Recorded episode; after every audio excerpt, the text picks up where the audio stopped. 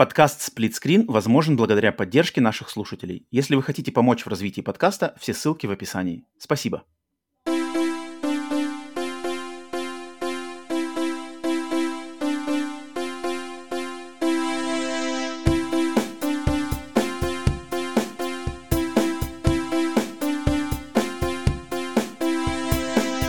Привет и всем! Вы слушаете подкаст «Сплит-скрин», еженедельный трансатлантический подкаст о видеоиграх, разделенный Атлантическим океаном, также экран телевизора в режиме на двоих.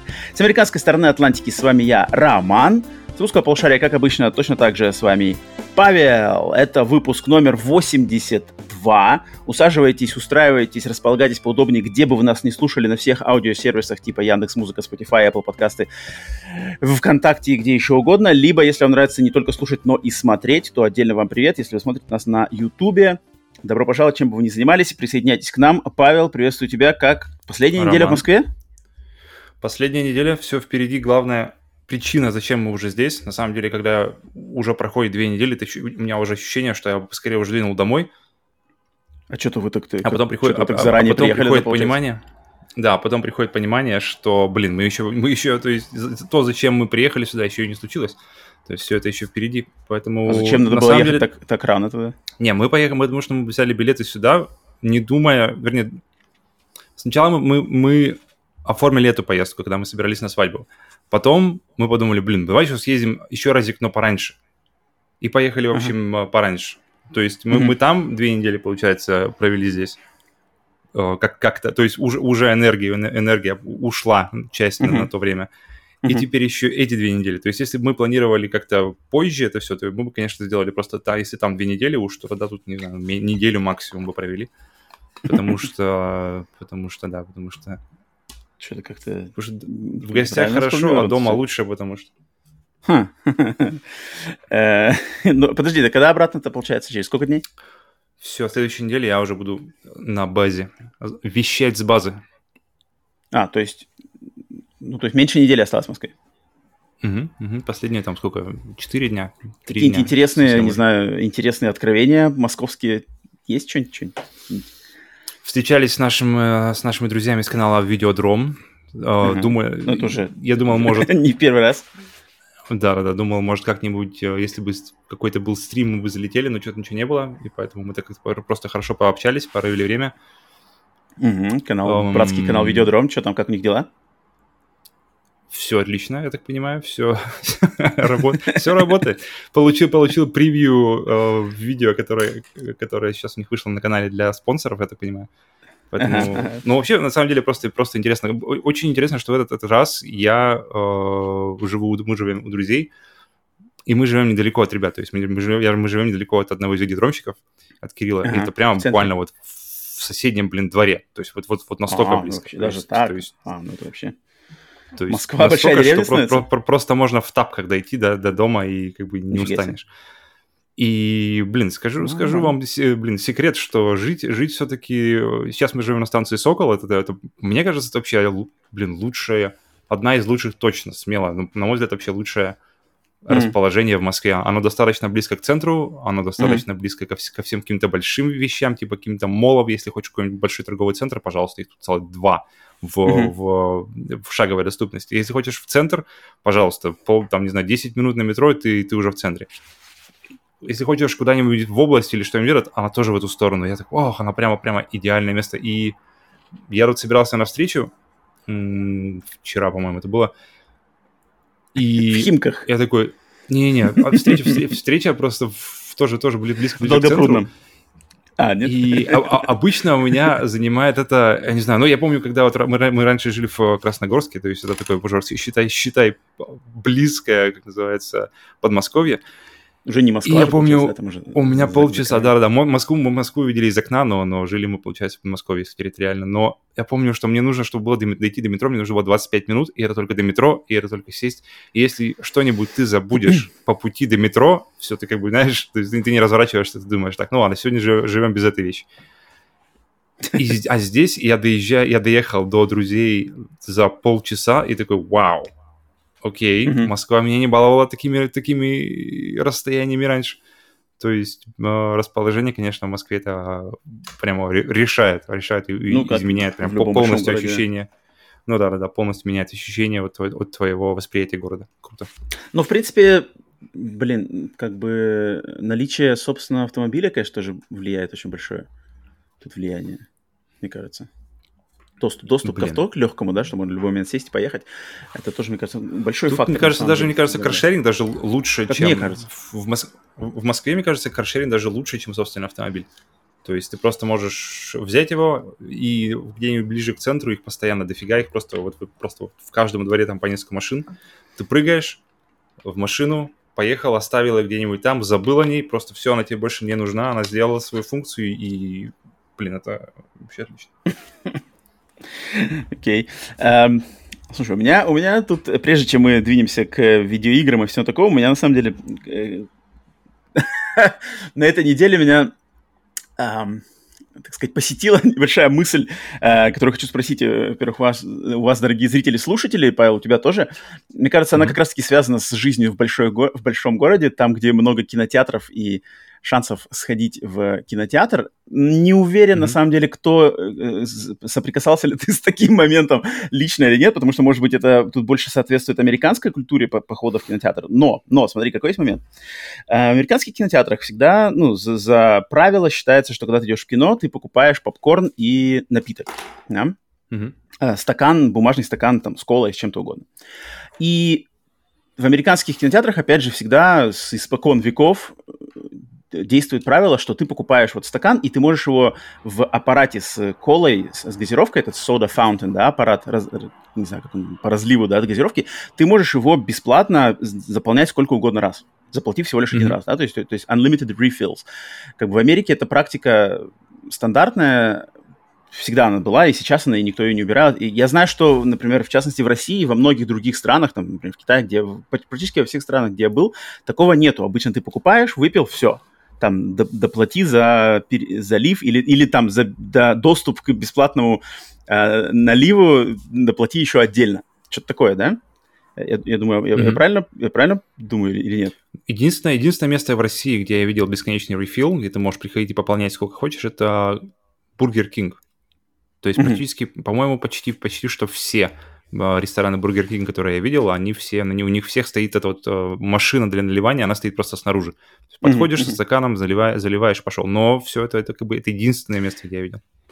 Окей, okay, ну, ну, в общем, все, кто не знаком с этим, попытайтесь сейчас, так сказать, Павел, ты тоже попытайтесь в, в голове представить, что вот вы купили, вы идете на фильм, вы купили, значит, попкорн, напиток, значит, налили любимую свою, любимую свою газировку или что угодно, пошли, фильм посмотрели, затем все, из кинотеатра надо уходить.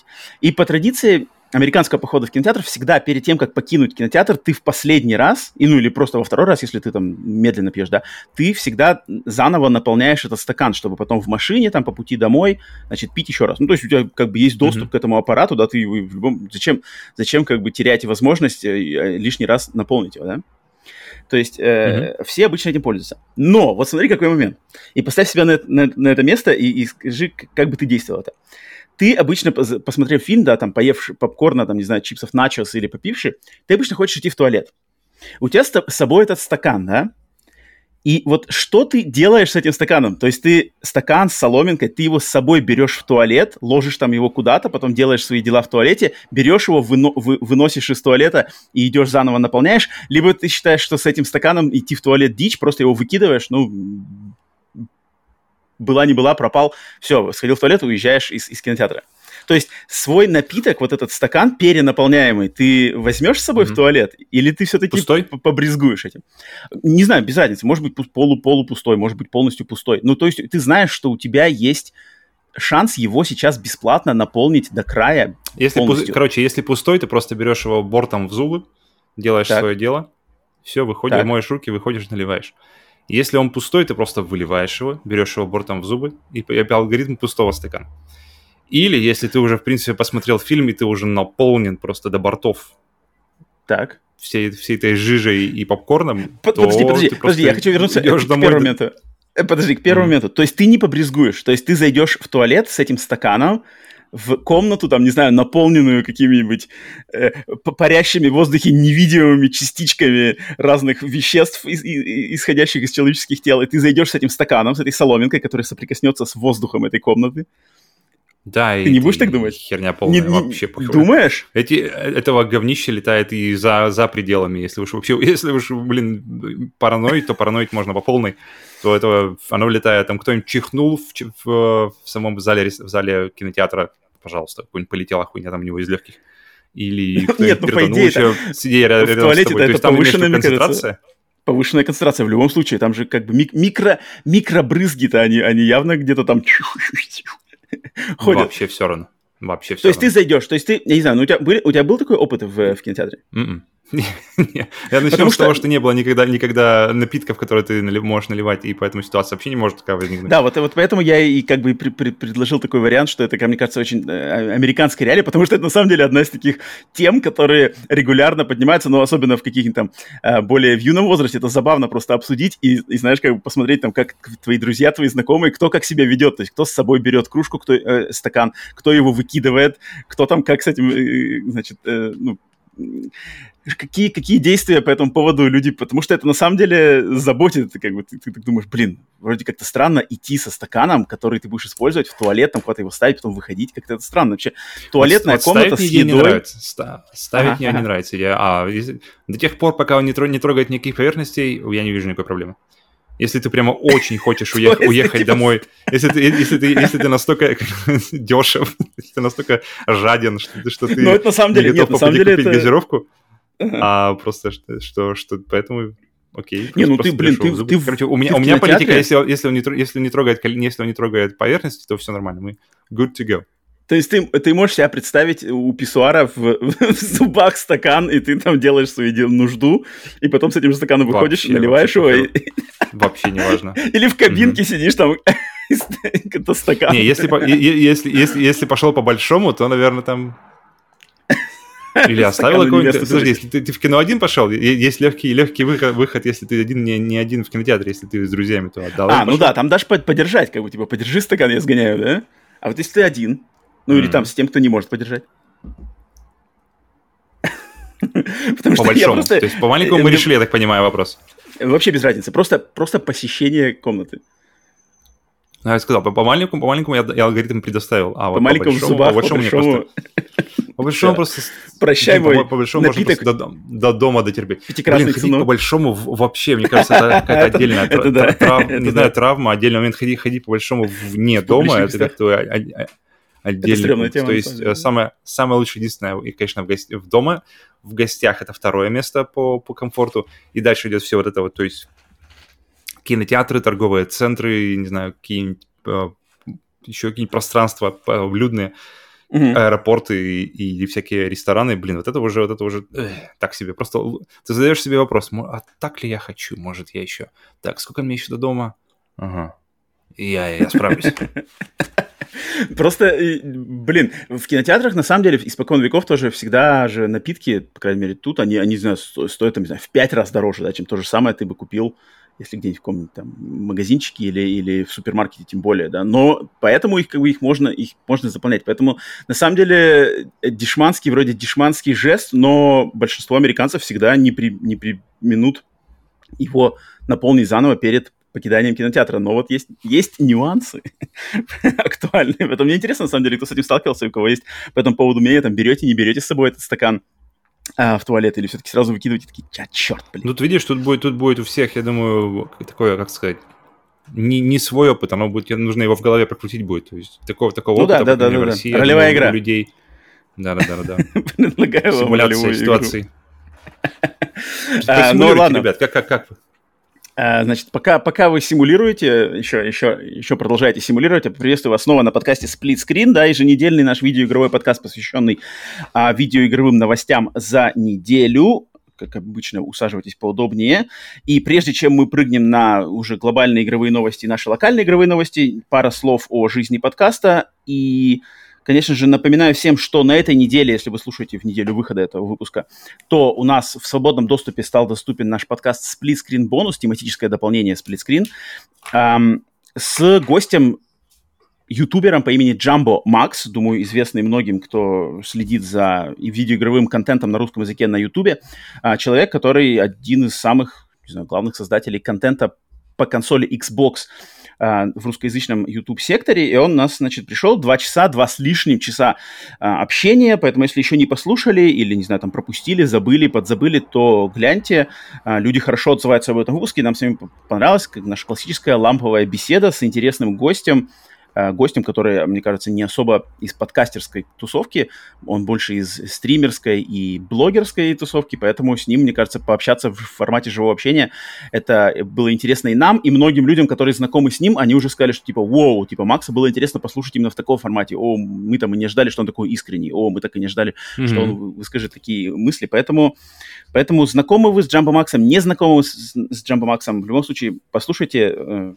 Выпуск, выпуск хороший, получился интересный. А для тех же, кто поддерживает нас на сервисах Boosty и Patreon, там, где вы, значит, можете нас спонсорской подпиской а, поддержать, и в первую луч... и самым лучшим способом именно там, для них же доступен стал на этой неделе эксклюзивный подкаст «Сплит-скрин бонус» за август. Мы там выпускаем каждый, начиная от сто рублей в месяц подписки, каждый, тот, кто подпишется на этот уровень от сто рублей, получает доступ к одному эксклюзивному подкасту «Сплит-скрин бонус» каждый месяц, который недоступен больше нигде, кроме наших Boosty и Patreon'ов. И в августе у нас подкаст посвящен теме стереотипов и стигм вокруг видеоигр, вокруг гейминга. Тоже двухчасовая дискуссия, где мы с Павлом подобрали, значит, разные стереотипы, которые сложились вокруг их игр, и мы как-то сами высказались по их поводу, считаем ли мы, что они, что это правда, что это неправда, сами сталкивались ли мы с ними, брехня, не брехня, и как, что мы по этому поводу думаем. По-моему, очень получился неплохой подкаст, достаточно такой глубокий, я прямо, прямо даже в какой-то момент даже немножечко взгрустнул, что, блин, это, это конечно, т- то есть такое, таким бы, бы я бы, наверное, в, в каких-то, в порыве, добро, добром, душевном порыве, может быть, и стоило бы поделиться вообще с э, массами, потому что, мне кажется, там мы подняли достаточно интересные, актуальные темы и всякие копнули и, и подняли статистику, которая на самом деле о гейминге говорит достаточно многое и интересно. Поэтому, если вам такая тема интересна и хотите подумать, вот, послушать, точнее, какое-то более осмысленное, значит, обсуждение этой темы, да, то, то на Boosty и Patreon. Опять же, ничего не обещаем, будут ли эти подкасты когда-либо доступны в бесплатном доступе. Может быть, поделимся когда-нибудь каким-нибудь из них. Но пока что это все в эксклюзивном доступе для тех, кто поддерживает нас там. Естественно, Это, это самый лучший способ поддержать наш подкаст. Но даже если вы не готовы пока что поддерживать наш подкаст а, на Boosty и Patreon, то в любом случае поддержка лайком, комментарием, подпиской, вопросом в обратную связь. В любом случае, там, не знаю, рекомендации своим друзьям, родственникам, близким людям подкаста «Сплитскрин». Мы будем признательны любой поддержке. Мы всегда очень рады. Так, и тогда, тогда недолго... засиживаясь в новостях подкаста, предлагаю двигать на, значит, на наши локальные игровые новости, прежде чем прыгать в глобальные новости. Если вам не терпится узнать наше мнение там, по глобальным новостям Gamescom и все такое, то, конечно же, используйте тайм-коды, которые у нас э, есть в каждом выпуске. Но сначала, прежде чем двигаем к глобальным новостям, то мы огласим, что у нас интересного локального, какие игры или что-то еще интересное у нас было. Павел, что у тебя? Что-нибудь принес на подкаст? Слушай, в этот... Не, видеоигр в это... на этой неделе у меня никаких не было, потому что мы, в принципе, далеко от моей основной консоли, и Switch, он как-то все еще не распаковывался. Но я, я наконец-то... У меня потому что был такой гештальт в голове, что я очень хотел прокатиться по Москве на велосипеде, потому что как-то в последние годы очень сильно проникся к велосипеду.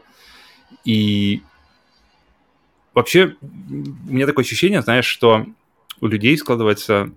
Вот не, не, не интересно, это только в России или вообще вот как-то, как-то больше стран в этом, в этом участвуют, в, в этом понимании, что обычно, когда, когда ты рождаешься, ты начинаешь пользоваться ногами, потом тебя учат кататься на велосипеде, это следующий, следующий шаг, и потом начинается э, шаг взросления, ты становишься взрослым, настоящим мужчиной или женщиной, и ты вроде как должен купить машину, и велосипед как-то, как-то отходит в сторону, и многие люди... они как-то забывают и, и оставляют велосипед как что-то из детства, что-то из прошлого, что-то, что уже, в принципе, им не надо. И мне кажется, это просто настолько большое, какое-то большое упущение какого-то интересного опыта, какого-то интересного возможности взаимоотношения с городом, потому что машина — это, в принципе, такая телепортация. Ты садишься в транспортную капсулу, ты, ты куда-то там едешь по этим скоростным магистралям, оказываешься на месте, выходишь, все, ты там гуляешь. И ты, ты не видишь города, ты как-то не прочувствуешь, ты, ты не чувствуешь этого характера, окружения, которое, которое, которое вокруг тебя. На ногах ты, ты все чувствуешь, что хорошо, но очень медленно. А велик — это прямо, это прямо узнать, узнать дворы, узнать, как живут люди, узнать, как вообще ощущается город, его набережные, его какие-то интересные районы, просто проходные районы. Но даже проходные районы интересно посмотреть в первый раз, один раз хотя бы даже. И поэтому я, я, я наконец-то, я все очень эм, хотел вот с этим ощущением каким-то своим проехаться по Москве. И идеальнее место не придумаешь, чем как раз-таки, где мы сейчас остановились, у ребят, э, которые живут на Соколе, потому что со, на Соколе велик – это действительно можно использовать как транспорт, потому что ты садишься в него, ты уезжаешь, и ты можешь, можешь за час доехать до центра или, или, в принципе, в любую из сторон и получить просто максимум кайфа. И мы с, с моим другом Максом, мы все-таки мы собрались, пролетели одной, одной ночью, прям вот действительно ушли вообще в ночь по городу. То есть уже, уже машин не было, уже просто едешь по дороге по центральной, там какая-нибудь дорога шестиполосная, ни одной машины, и ты просто едешь по, по центру дороги, просто потому что никого нет, и это просто крутейшее ощущение. Поэтому если у вас есть где-нибудь, как называется, на балконе или где-нибудь в сарае стоит старый велик, и вы думаете, что все уже, это что-то, что-то из прошлого, пора этим, что-то с этим делать, попробуйте сесть. И, блин, все мои друзья, которые меня предлагали, те, которые, которые, которые, с которыми я как-то пытался прочувствовать этот вот какую-то, прочувствовать новую любовь, новое какое-то отношение, какое-то, вспомнить, почему мы любили велосипед в детстве, им всем нравится. То есть я, я не знаю ни одного человека, который бы остался действительно равнодушен к поездке на велике в, в хорошую погоду, в, блин, в, в классной компании, по, по, по, по новым местам, по которым ты никогда еще не ездил. Так что вот это, наверное, у меня одно из таких ярких событий на этой неделе. Мне кажется, велики-то, на самом деле, прям... даже ли, лично свой не обязательно теперь иметь. Есть же эти, как называются, ку ар-кодовые, ку ар-кодовые велики, я не знаю, мне кажется, они уже... Ага.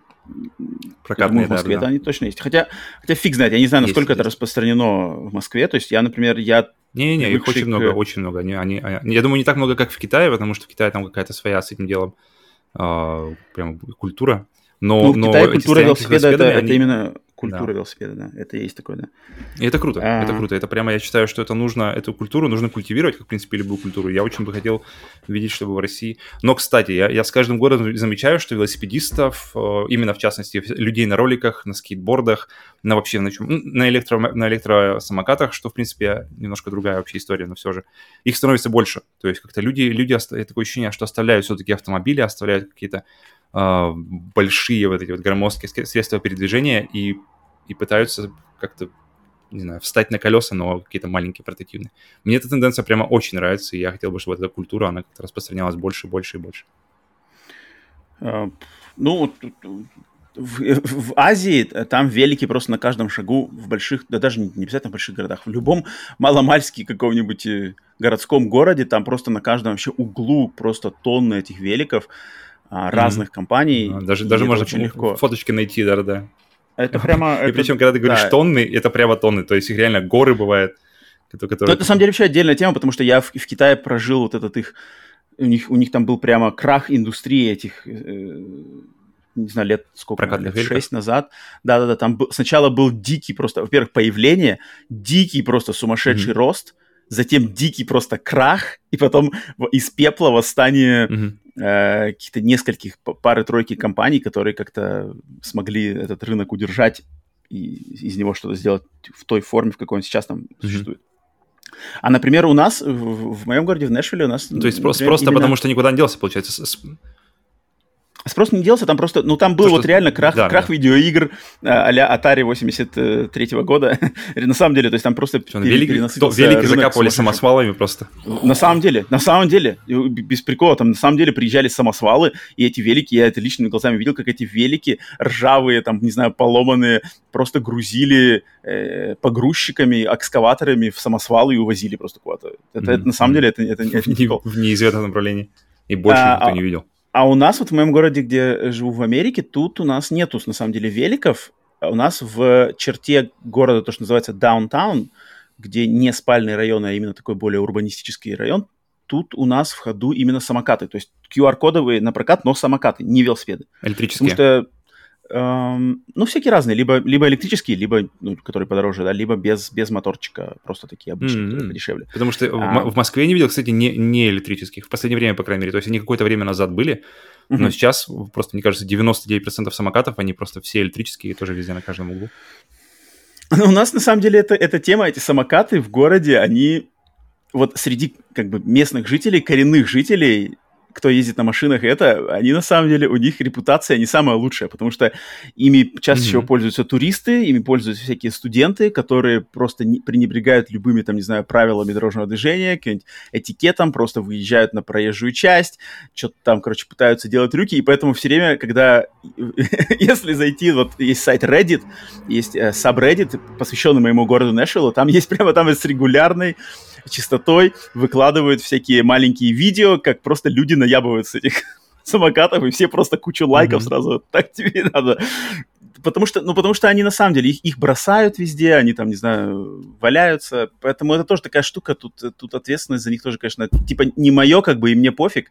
Э, такой подход даже, тут, даже в Америке есть, поэтому иногда, конечно, они раздражают своим каким-то, своим... обилием, ну, так это ли, общечеловеческая ли. Сучья натура, что не мое и не вот. Пофиг, потому что тоже смотришь на эти на, такое, на да. самокаты, которые, которые здесь. То есть, по идее, он рассчитан на килограмм сто примерно, и ты стабильно видишь там человека два, бывает три человека эру, ты такой, блядь, понятно. Или просто эру ты просто, знаешь, не стормаживая с какого-нибудь парапета, пух, там слышно просто, как самокату больно от этого. Ничего страшного, продолжаем путь, продолжаем путь. Ну, кстати, с маленьким вот этим, с электрическим самокатом я в России тоже видел, есть проблема, что тоже да, та же тема, что нет никакой ответственности, нет никаких прав, то есть лицензии никакой не надо, сел, поехал, втопил, и там и, и куча ДТП с ними, и всяких происшествий, mm-hmm. избивают людей, и сами избиваются, вот, сами вот, калечатся, вот, вот. И других калечат. Поэтому, причем, причем, если это маленький самокат, который ножной, то там дэмэдж, что, в принципе, не особо нанесешь, он, он сам по себе легкий, и особо его не разгонишь, а если у тебя... махина, которая весит килограмм, не знаю, двадцать, и она плюс тысяча туша на ней, и плюс она еще разгоняется килогр... километров до двадцати, до двадцати, там, двадцати пяти, mm. и если, если эта масса просто углов железа и, и костей во что-то врежется, то плохо будет всем. И, к сожалению, люди как-то не очень ответственно подходят к этому, но да, так есть, есть что есть, как есть. Uh, no, no. Так, окей. Okay. Uh... Здоровый образ жизни. Отдали должное здоровый образ жизни. Теперь, а, теперь позволю я себе высказать... М- у, меня, у меня есть пара игр, которые я сегодня хотел рассказать, но прежде чем прыгать на игры, я mm-hmm. хотел высказать э- один крик души, который я на самом деле услышал, с которым те, кто, значит, у нас на нашем канале, э- я делаю рубрику «Шоппинг с Романом» каждое воскресенье, где я записываю небольшое видео, где, значит, в, в, в прямом эфире, в, в лайв-режиме э- прохожусь по новинкам онлайн-магазинов консолей, там, PlayStation, Xbox, Nintendo eShop, что вышло интересно за неделю. И те, кто смотрел эту рубрику, кто знаком, частенько знают, что какие там... какой негатив там от меня схватывает регулярно каждую неделю магазин PlayStation Store и магазин Nintendo eShop. И какой положительный комментарий от меня схватывает Microsoft Store на Xbox. И я эту тему, на самом деле, последнюю неделю, последние даже несколько недель, уже, может, месяц, как-то И в параллели с моими чувствами в, в рамках шопинга с Романом, и я начал слышать из достаточно разных источников, на каких-то подкастах англоязычных, какие-то посты, значит, в, в каких, на каких-нибудь сайтах, посвященных играм, что народ, на самом деле, ну, просто начал а, а, прямым языком говорить PlayStation, Sony в частности, что что за хрень происходит у вас с вашим онлайн-магазином. И я хочу просто на нашем подкасте тоже присоединиться к всеобщему, я надеюсь, это как-то общ, срезонирует с общим а, посылом, что на самом деле это просто дичь. То, что происходит с онлайн-магазином и в, и в то, в какой форме онлайн-магазин PlayStation Store и Nintendo eShop, это просто какая-то несусветная дичь, и вообще непонятно, почему это так, почему это так сделано, почему это допустили, почему оно в таком виде. Потому что а, то есть я каждое воскресенье сажусь, открываю, значит, все новые игры, которые за неделю вышли в eShop. И каждую неделю в PlayStation Store и в Nintendo eShop просто, наверное, штук десять или пятнадцать. Просто даже не то, что трэш-игр, это просто, это просто вот высеры. Вот то, что я... Просто у меня высеры за один доллар которые все сделаны одними и теми же какими-то компаниями, принцип которых это все, что ты за один доллар купил игру, нажал там десять или сто раз на кнопку и получил платину. И mm-hmm. они все называются одинаково. То есть они, например, там прыгающая суши, не знаю, там какой-то бегающая панда, э, в- ворочающийся огурец, не знаю, там какой-нибудь... Короче, какая-то просто дичь. А, их, их полным-полно, они, они, их разные вариации на них, там какие-нибудь, не знаю, ковыряющиеся в носу таракан, там какая-то жесть вообще, какие-то, какие-то космолеты, Космос три, знаешь, там, Скейтер два. Их mm-hmm. просто туча. Они заполняют все, они выходят каждую неделю с одинаковыми обложками, с одинаковыми названиями практически, еще и в разных вариациях, то есть там какая-то вообще, то есть купи одну версию, Готи получи Edition. Платину, купи еще. Тип, на самом деле там какая-то экстра-эдишн, там просто, там просто какой-то трэш. И из-за них, когда ты заходишь вот просто в магазин посмотреть, что есть, ты просто, ты, ты не понимаешь вообще, как бы, если, ну, без, без, не знаю, там, какого-то загугливания, э, поиска, значит, названий, открывания каждой, э, ну, игры отдельно, там, просмотра трейлеров или, как минимум, скриншотов, ты просто не поймешь вообще, что здесь вообще происходит, как бы, что. То есть, как будто, знаешь, вывали без, без какого-либо критерия, знаешь, качества, без контроля качества, вот просто нам сегодня привезли пятьдесят э, игр, и мы все эти пятьдесят забрали из этого, из этого, опять же, самосвала и просто вывалили их на витрины вот нашего магазина, да, онлайнового. И это просто какая-то дичь. Я, я вообще не понимаю, как это возможно, mm-hmm. потому что это бред. Я не, я не представляю, как если человек, вот если поставить себя на, на место инди-разработчика, да, там какого-нибудь маленького, да, у которого нету э, огромных рекламных каких-то бюджетов или каких-то сумасшедших э, связей, которые могут тебя где-то продвинуть, да, как-то Как сделать так, чтобы твою игру вообще можно было даже найти? То есть даже игру, которую ты знаешь, надо искать там, как-то прорываться где-то, где, где она. Вот она на этой неделе вроде должна игра-то выйти, а где она тут? Не, в, этой, в этом ряду нету, в этом ряду нету, а вот она, знаешь, затерянная mm-hmm. в куче. Я просто не понимаю, почему Sony так относится вообще безответственно к своему магазину. Я не понимаю, что они могут выиграть от того, что они допускают на свой, в свой магазин вот эти, вот эти, на самом деле, вот эти высеры. И то же самое делает Nintendo. И этого практически не делает Microsoft. У Microsoft так отлично сделан магазин, что у них просто заходишь New Games, все, сразу же, не, не надо ничего сортировать, не надо ничего отсеивать. Просто все игры, и на, там, не знаю, восемьдесят процентов там, в принципе, дос, ну, как бы нормальные, нормальные проекты.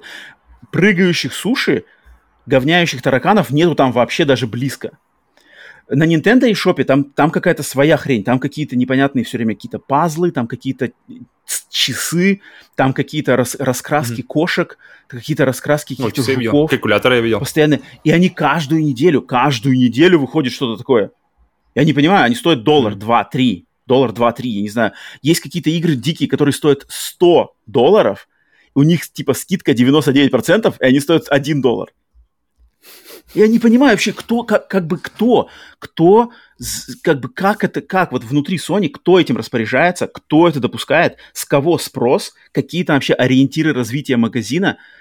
Это, это просто дичь. Я не, я не представляю, это как вот ты, не знаю, представь, что ты зашел бы в магазин, да, и ты хочешь там купить молоко, и у тебя просто какое-то дикого mm-hmm. молока, и ты еще понять не можешь, какое из этого молоко, не знаю, свежее, а какое не свежее, потому что ничего нету, никаких дат, в частности, в PlayStation магазине, там нету никаких рейтингов, там нету никаких обзоров, там нету никаких mm-hmm. рекомендаций, знаешь.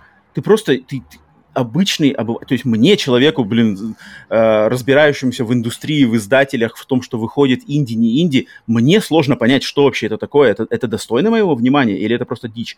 Обычному человеку, который просто реши, решает открыть это, это невозможно, это невозможно, это, в этом не разобраться, и путеводителя никакого нету.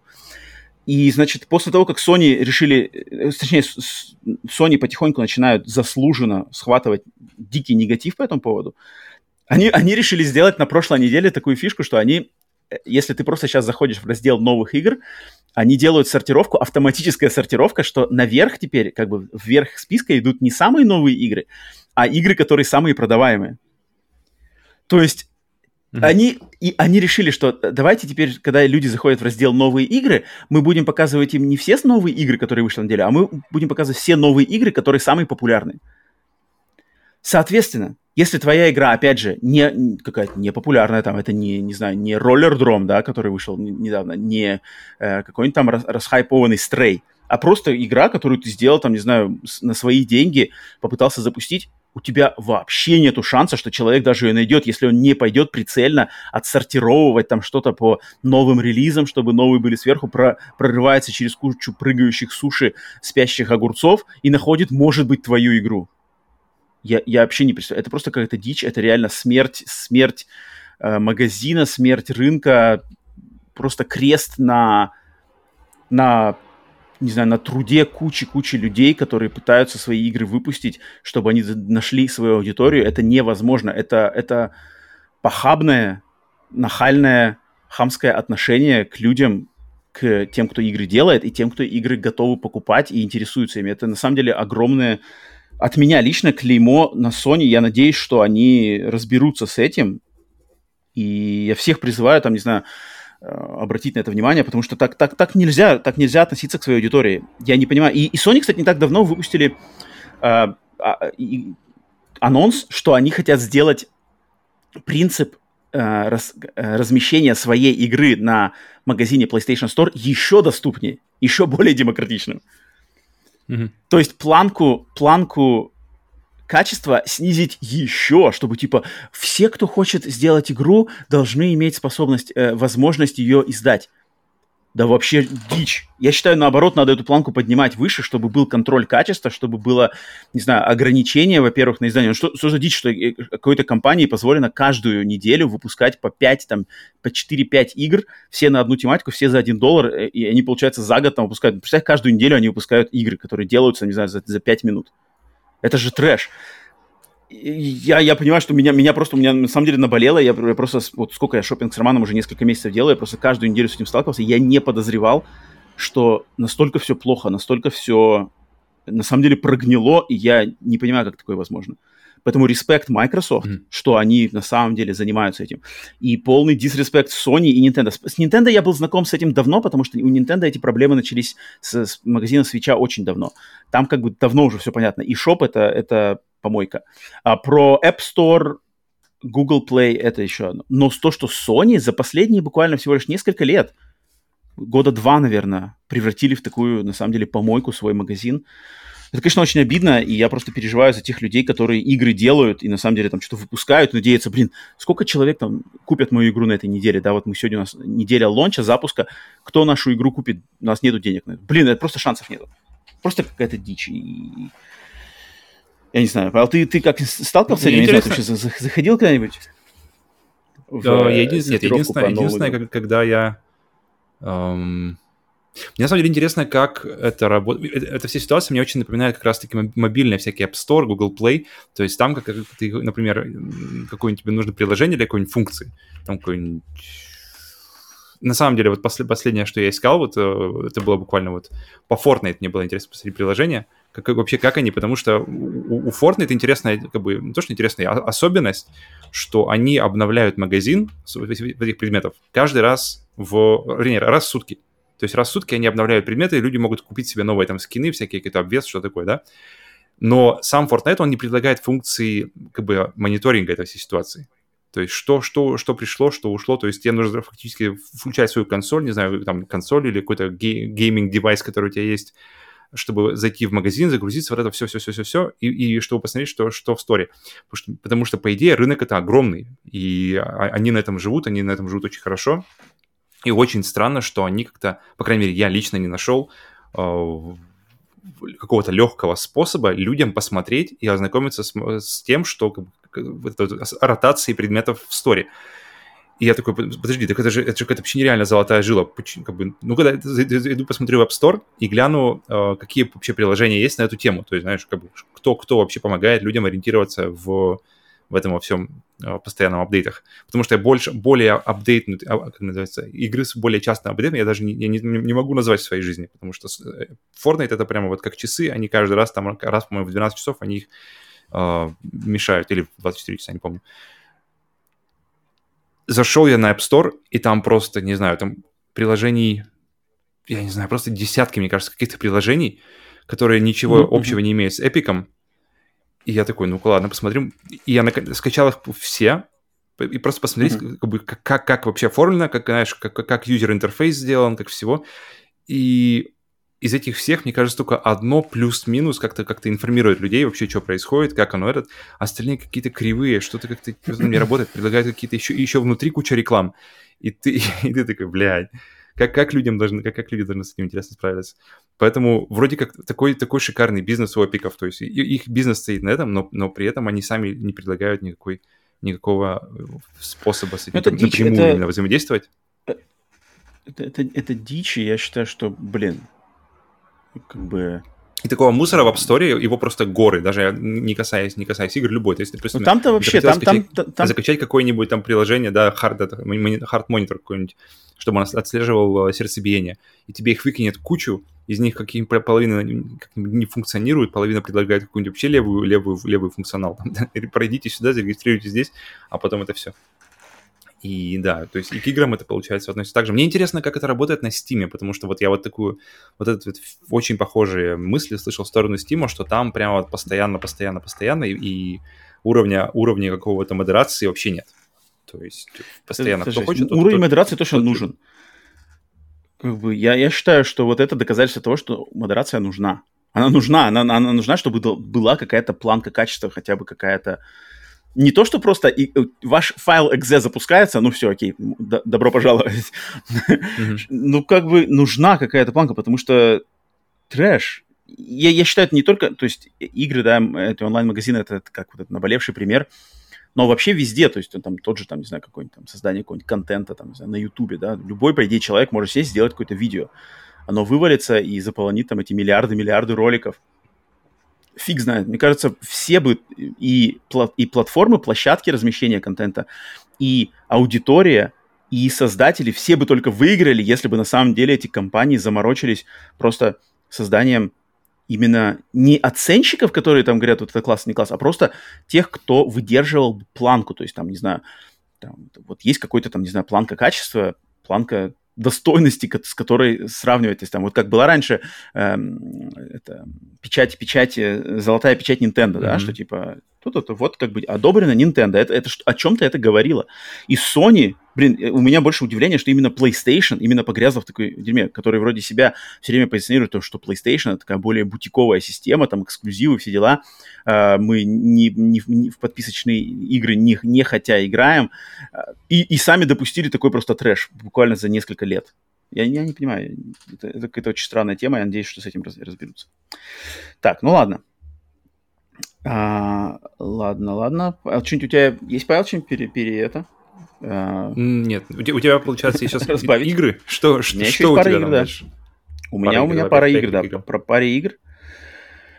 Пара... На самом деле игр больше, но я э, сегодня хочу рассказать про две, потому что остальные там у меня на носу, думаю, на следующей неделе я их припасу. На этой неделе я хочу рассказать про две и начну с игры, которую мы видели э, несколько раз на... презентациях PlayStation, State of Play, эта mm-hmm. игра наконец-то вышла, игра в кавычках, кстати, ее называть, uh, игра под названием We Are о эф кей.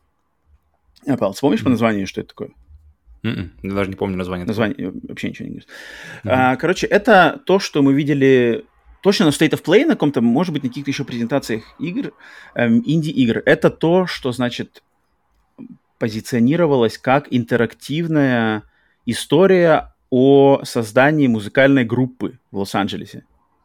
И типа проект, он, он там, мол, играете в игру, и параллельно на стриминг-сервисах выходят песни, настоящие песни этой группы. То есть э, каждую неделю новый сингл, и в конце концов, там, типа, по, по окончанию игры э, будет э, мини-альбом этой группы, в, э, э, чья история создания рассказывается в рамках этой игры. У нее такой есть, очень а цветастый... А как они выходят? То есть они выходят как-то... Это, это, это как в Playdate, она... когда Смотри... оно все синхронизировано на тебя? Или, или оно как-то глобально все это вываливается? Не-не, это, это эпизодическая. Просто игра с эпизодической моделью выпуска. То есть mm-hmm. вот на этой неделе вышли две серии. По сути дела, это даже не столько игра, сколько интерактивная... Ну, не знаю, визуальная новелла, ее назвать сложно. Это скорее, не знаю, интерактивный, что ли, мульт- мультфильм, я бы сказал, даже вот так вот. Mm-hmm. Интерактивный мультфильм. Это не которые состоящий... там про каких-то животных антропоморфных? И... Животное, я, я, я думаю, здесь вы смотрелись к месту тоже, но это не то. Не-не, здесь, здесь люди, люди, mm-hmm. нормальные люди, обычные okay, люди. Okay. Но она, она, стилистика у нее такая как бы очень цветастая, стилизованная, а, не совсем реалистичная, приземленная, да? А, да, пять серий. Пять серий. В первую неделю вышло две, то есть игру, она стоит двадцать долларов. двадцать долларов дают тебе доступ ко всем пяти сериям, то есть к первому, получается, не знаю, ну, не знаю, к сериалу, ко всему этому сериалу. А в первый день доступны две серии, и следующая, третья, четвертая, пятая серия будет выходить в промежутке через неделю, каждую неделю. То есть на этой неделе будет третья mm-hmm. серия, на следующей неделе четвертая, через две недели пятая. Все, это и вот, вся, все, все пять серий, это... вот этот мини-сериал. И они, на самом деле, ее позиционируют больше даже как сериал, а анимированный интерактивный сериал. Mm-hmm. И... Блин, у меня очень, на самом деле, очень-очень очень спорные чувства по, этому, по этой вещи. Потому что а, тут во мне прямо борются вот ангел и, и дьявол. Не знаю, два, два каких-то моих начала, которые друг с другом прямо сражаются. И они, и они прямо сражались. Они начали сражаться, в, когда я увидел впервые анонс этой игры. Они, нач... они продолжили сражаться, когда игра вышла, и, и передо мной стал вопрос, покупать, не покупать. И они продолжают mm-hmm. сражаться сейчас по мере мо... моего знакомства с ней. Потому что, с одной стороны, что это, что это за проект?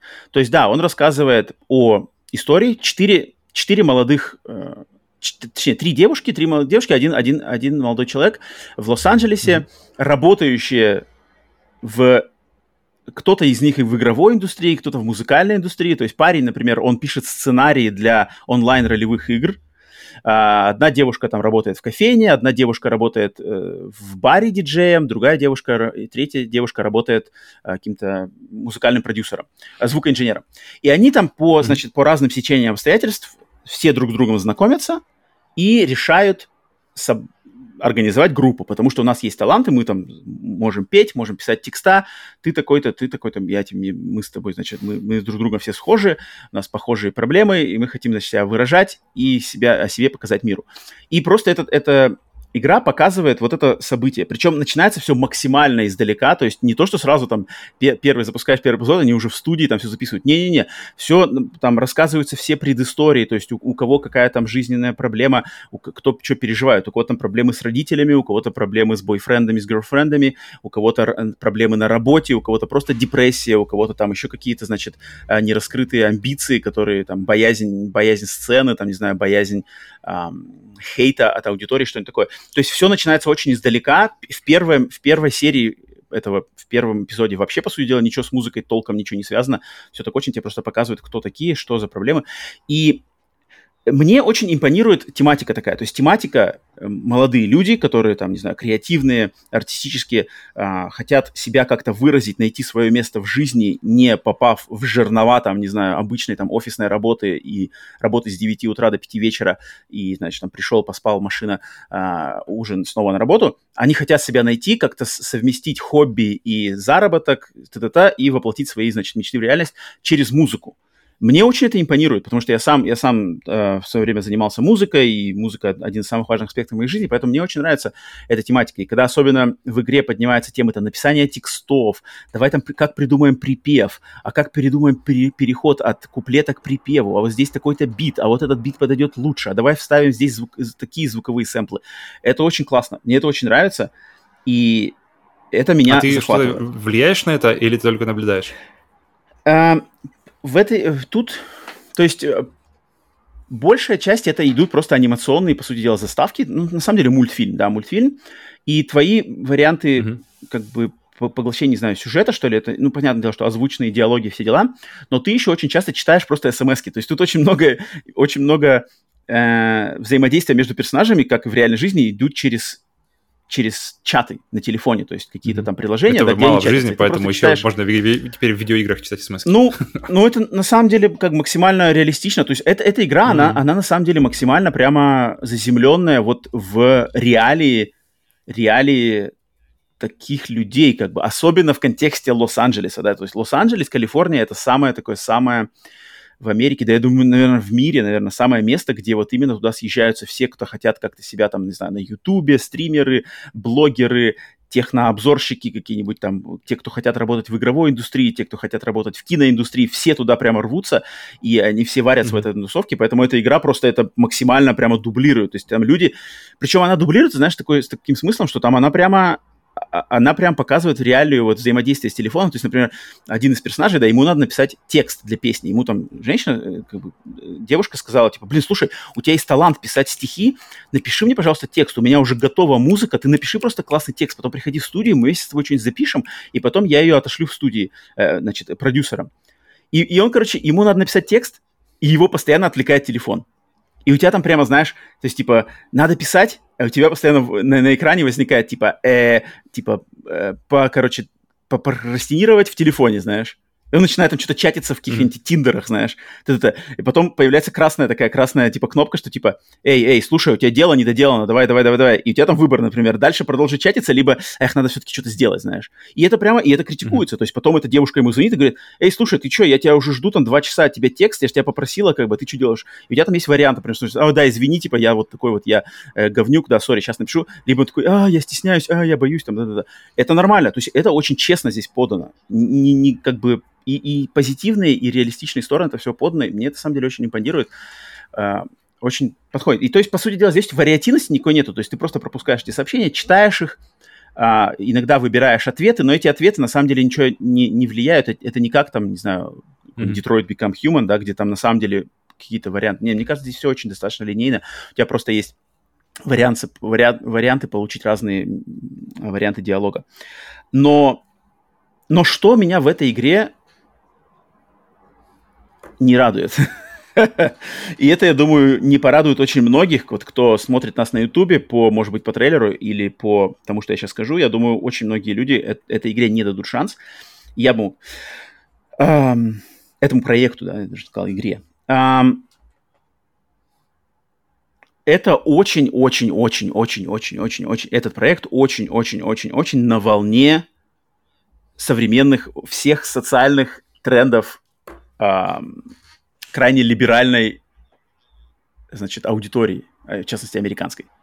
То есть тут как бы все, то есть тут все, и, и Black Lives Matter, и Trans Lives Matter, и все там эл джи би ти кью везде-везде-везде на каждом шагу, и шутки, и, постоя... и как бы и, все, и, и, и упоминания, и какие-то разговоры об этом, и все там, каждый, каждый персонаж либо, либо гомосексуален, либо бисексуален, либо у него какие-то связи бисексуальные, либо это все обсуждается раз за разом. И все, у всех там, как, как, в какой цвет покрасим ногти? Розовый, и, например, там парень говорит, какой, какой считаешь, мне лучше покрасить цвет? Именно вот этот ноготь. Розовый, если рядом с ним уже оранжевый. Вот, вот и как бы это, конечно, с перебором. Ты кастомизируешь персонажа. У меня, у меня нету как бы никакой, никакой предубежденности к такому контенту, но, но когда это с перебором и нарочито прямо вот толкается, это толкают тебе, это, конечно, меня отталкивает, и всему надо знать меру, и вот здесь в случае с этим, конечно, эта мера, к сожалению, но я думаю, к радости, к радости контингента потенциальной аудитории и самих создателей, я уверен, что они как раз-таки, конечно, естественно, делали это преднамеренно, и я думаю, большинство людей, для которых это, этот проект сделан, они это поддерживают. К сожалению, я это не поддерживаю в таком обвиобилии. Но, блин, вот я говорю, во мне сражаются две, две вот эти, два моих начала. Один, который говорит, что, блин, это слишком, вот это слишком проект, то, что по-английски называется pandering, он слишком, как называется по-русски? Как это по-русски сказать? Pandering. Что он, он слишком... Пытается угодить. Да-да-да, он слишком пытается угодить каким-то вот этим социальным трендам, социальным группам, социальным моде, современности. Вот это, знаешь, все-все-все, то, что, то, что woke, wokeism называется, он слишком попадает. Но, блин, одновременно он содержит в себе очень... вещи, которые мне очень близки. Создание музыки, создание группы, эм, самовыражение... следование там каким-то своим творческим потенциалом, творческим идеям, творческим мечта, мечтаниям, тоже это все есть. И музыка-то есть классная. И музыку для этой игры писали люди, человек по имени Томас Пауэрс и девушка по имени Луна Шэдоус, которые настоящие музыканты, и с чьими группами, с чьей, с чьей музыкой я знаком вообще кучу-кучу лет. И это просто стечение обстоятельств забавное, что их как бы их попросили, не знаю, наняли, нашли для написания музыки к этому проекту. Я такой, блин, и меня на самом деле разрывает, что я вот сидел и прямо думаю, блин, покупать, не покупать, тут же все нахрен розовое, и на каждом шагу по-любому тут все будут сейчас, короче, лесбиянить и, и все остальное. блин, ну тут же и музыка же классная, и про группу. А, я такой прям, нет, надо, надо, надо купить, надо оценить, надо попробовать самому. В любом случае, там, двадцать долларов – это как бы не, не какой-то там грабеж среди бела дня. Поэтому два эпизода я прошел на этой неделе, третий, потом четвертый, пятый. И вот такие вот смешанные очень чувства. Поэтому я не знаю, рекомендовать ее, опять же, вот, надеюсь, мои слова, мое описание. Единственный классный момент, что здесь, знаешь, что здесь каждый из эпизодов, я так понимаю, по крайней мере, первые два, я думаю, остальные точно так же будут, они все, знаешь, то есть сюжет идет, идет, идет, и они как бы каждый эпизод, он подходит к кульминации в создании песни. И эта песня подается в форме интерактивного клипа. То есть клип, в котором ты можешь управлять там персонажем, кто там что-то летает, какие-то планеты, знаешь, вращаются. Это достаточно mm-hmm. клево. Я, конечно, ожидал, что здесь будет там типа а-ля моя любимая Sayonara Wild Hearts, знаешь, какой-то вообще дикий полет фантазии. Здесь, конечно, такого нет, немножко, немножко все более простенько, все более так э, примитивненько. Но, опять же, есть, есть такая небольшая эйфория совокупности музыки, визуального ряда, легкого интерактива. И все это как бы в, кульми... в кульминационном моменте, по сути дела, серии. И ты такой, о, клево, клево. Это, это, это, это интересно. На самом деле, игра, эта игра бы очень, очень подошла бы, наверное, в копилку игр вот нашего любимого издателя Annapurna Interactive, потому что они как бы как раз-таки примерно с такими проектами частенько работают, но я не знаю, почему... Ну, это комплимент к игре. Это, это прямо... Если, если, когда говоришь, что игра принадлежит, что, что игре место в пантеоне Annapurna, это, это сразу же вызывает вопрос, что, а, даже так, надо, значит, можно посмотреть. Ну... Ну, нет, я, я не скажу, я не знаю, там, во-первых, просто я ее полностью еще не, с ней не, она до конца еще не, не закончилась, да, поэтому я не знаю, как там сюжет mm-hmm. разовьется, но я вижу, если, то есть, если бы эта игра была от издателя Annapurna Interactive, я просто бы просто, окей, да, да, конечно, конечно, почему нет, но нет, это не так, но я не знаю, эта игра, мне кажется, может быть, понравилась бы посмотреть, к ней стоит присмотреться всем, кому нравится, там, Life is Strange один, например, да, Life is Strange один, либо какие-нибудь там... Ну, Sayonara Wild Hearts, я на самом деле ожидал больше Sayonara Wild Hearts от нее, то есть такого прямо позитива, такого прямо драйва. Не-не, здесь, здесь намного более какая-то социально-драматическая картина, там, не знаю, современной молодежи и современных там людей. Тут как бы намного все более серьезно. А, но, тем не менее, we are о эф кей, поэтому mm-hmm. вот, вот такие пока спорные, спорные мнения. Ты будешь сейчас заканчивать то, или какой-то? Первая игра, которую я хотел сказать. Не-не, ну нет, естественно, естественно, конечно же, конечно же, я буду заканчивать. То есть, это да, вот на этой неделе третью серию жду. Мне очень интересно, куда это на самом деле все приведут, и послушать песни, которые вот, получается, в общем сложности будет, да, пять песен, да, по песне на эпизод. Mm-hmm.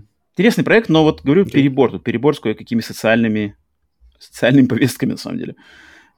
Что я вот не люблю, когда так это подается таким жирным прямо слоем. Um, так. Mm-hmm. И вторая игра, которую я хотел, про которую я хотел рассказать, игра тут, это, это тут скорее отдание должного, наверное. Потому что на этой, буквально вчера, на этой неделе, ну, в частности вчера, я получил очередную платину, семьдесят вторую свою платину. И на этот раз платина была выбита в игре Miss Pac-Man. Miss Pac-Man. И платина, это так, как те, кто подписан на наш телеграм-канал, видели мой пост. Я написал там, что это давным-давно обещанный должок. И да, на самом деле, это давным-давно обещанный должок, потому что Miss Pac-Man — это игра, с которой я, блин, не знаю, лет... Когда вот, значит, на PlayStation четыре выпустили в свое время... Кто это, получается? Namco, да, Namco.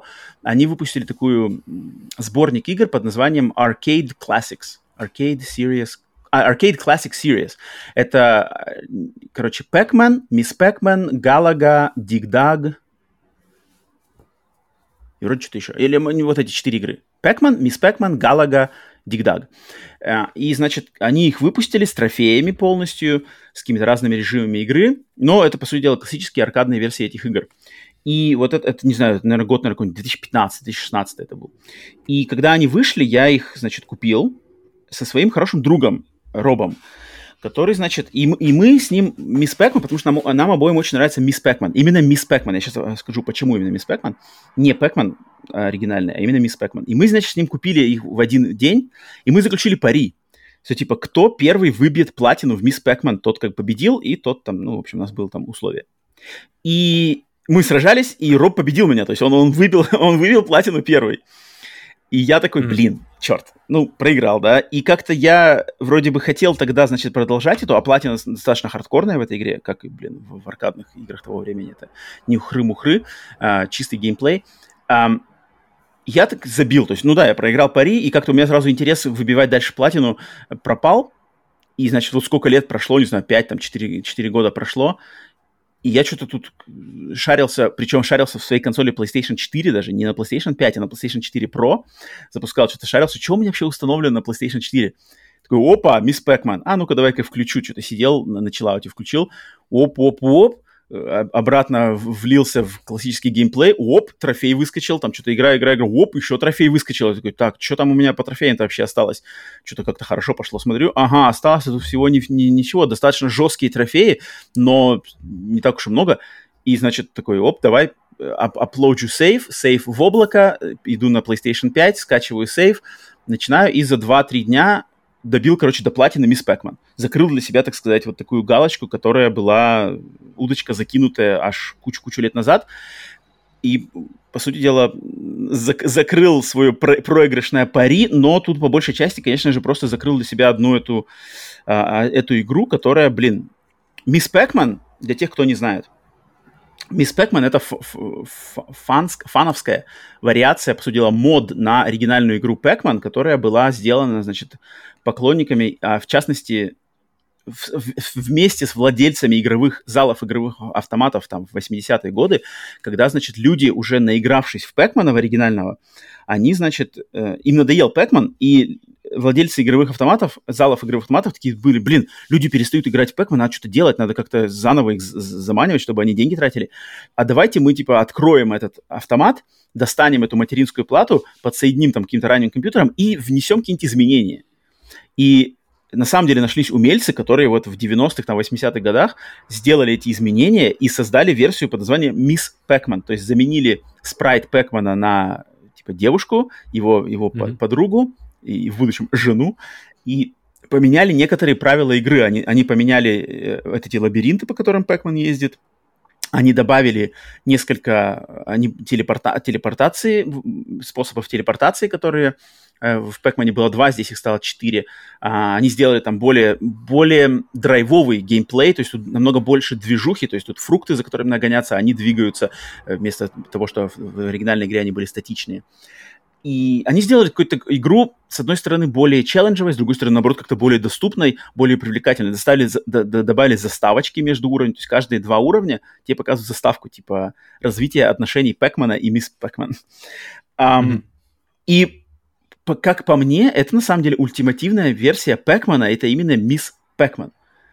А, то есть и мне очень нравится оригинальный Пэкман, но вот Мисс Пэкман это прямо вот Пэкман, доведенный до идеала, то есть как-то вариативности больше, поведение привидений здесь более интересное, оно отличается по алгоритмам от оригинального Пэкмана.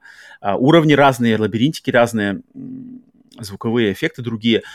И, блин, Мисс Пэкман это... это Ну, это супер классика, это, там, не знаю, один из, одна из легендарнейших видеоигр в истории видеоигр. И для меня получить эту платину, как и несколько других, которые у меня точно так же в процессе, там, те же Галага, те, те же Dig Dag, тоже оригинальный Pac-Man, это просто дело чести, потому что, блин, ну, к- круче игр...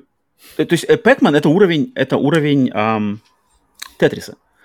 То есть когда вот чистый, до, до гениального простой геймплей... того времени, не обремененный сюжетами, э, какими-нибудь там внешними факторами, просто ты, игра, набор правил, и все. И, и, и все просто упирается в, твой, в твое собственное м- понимание и способность совладания с правилами этой игры.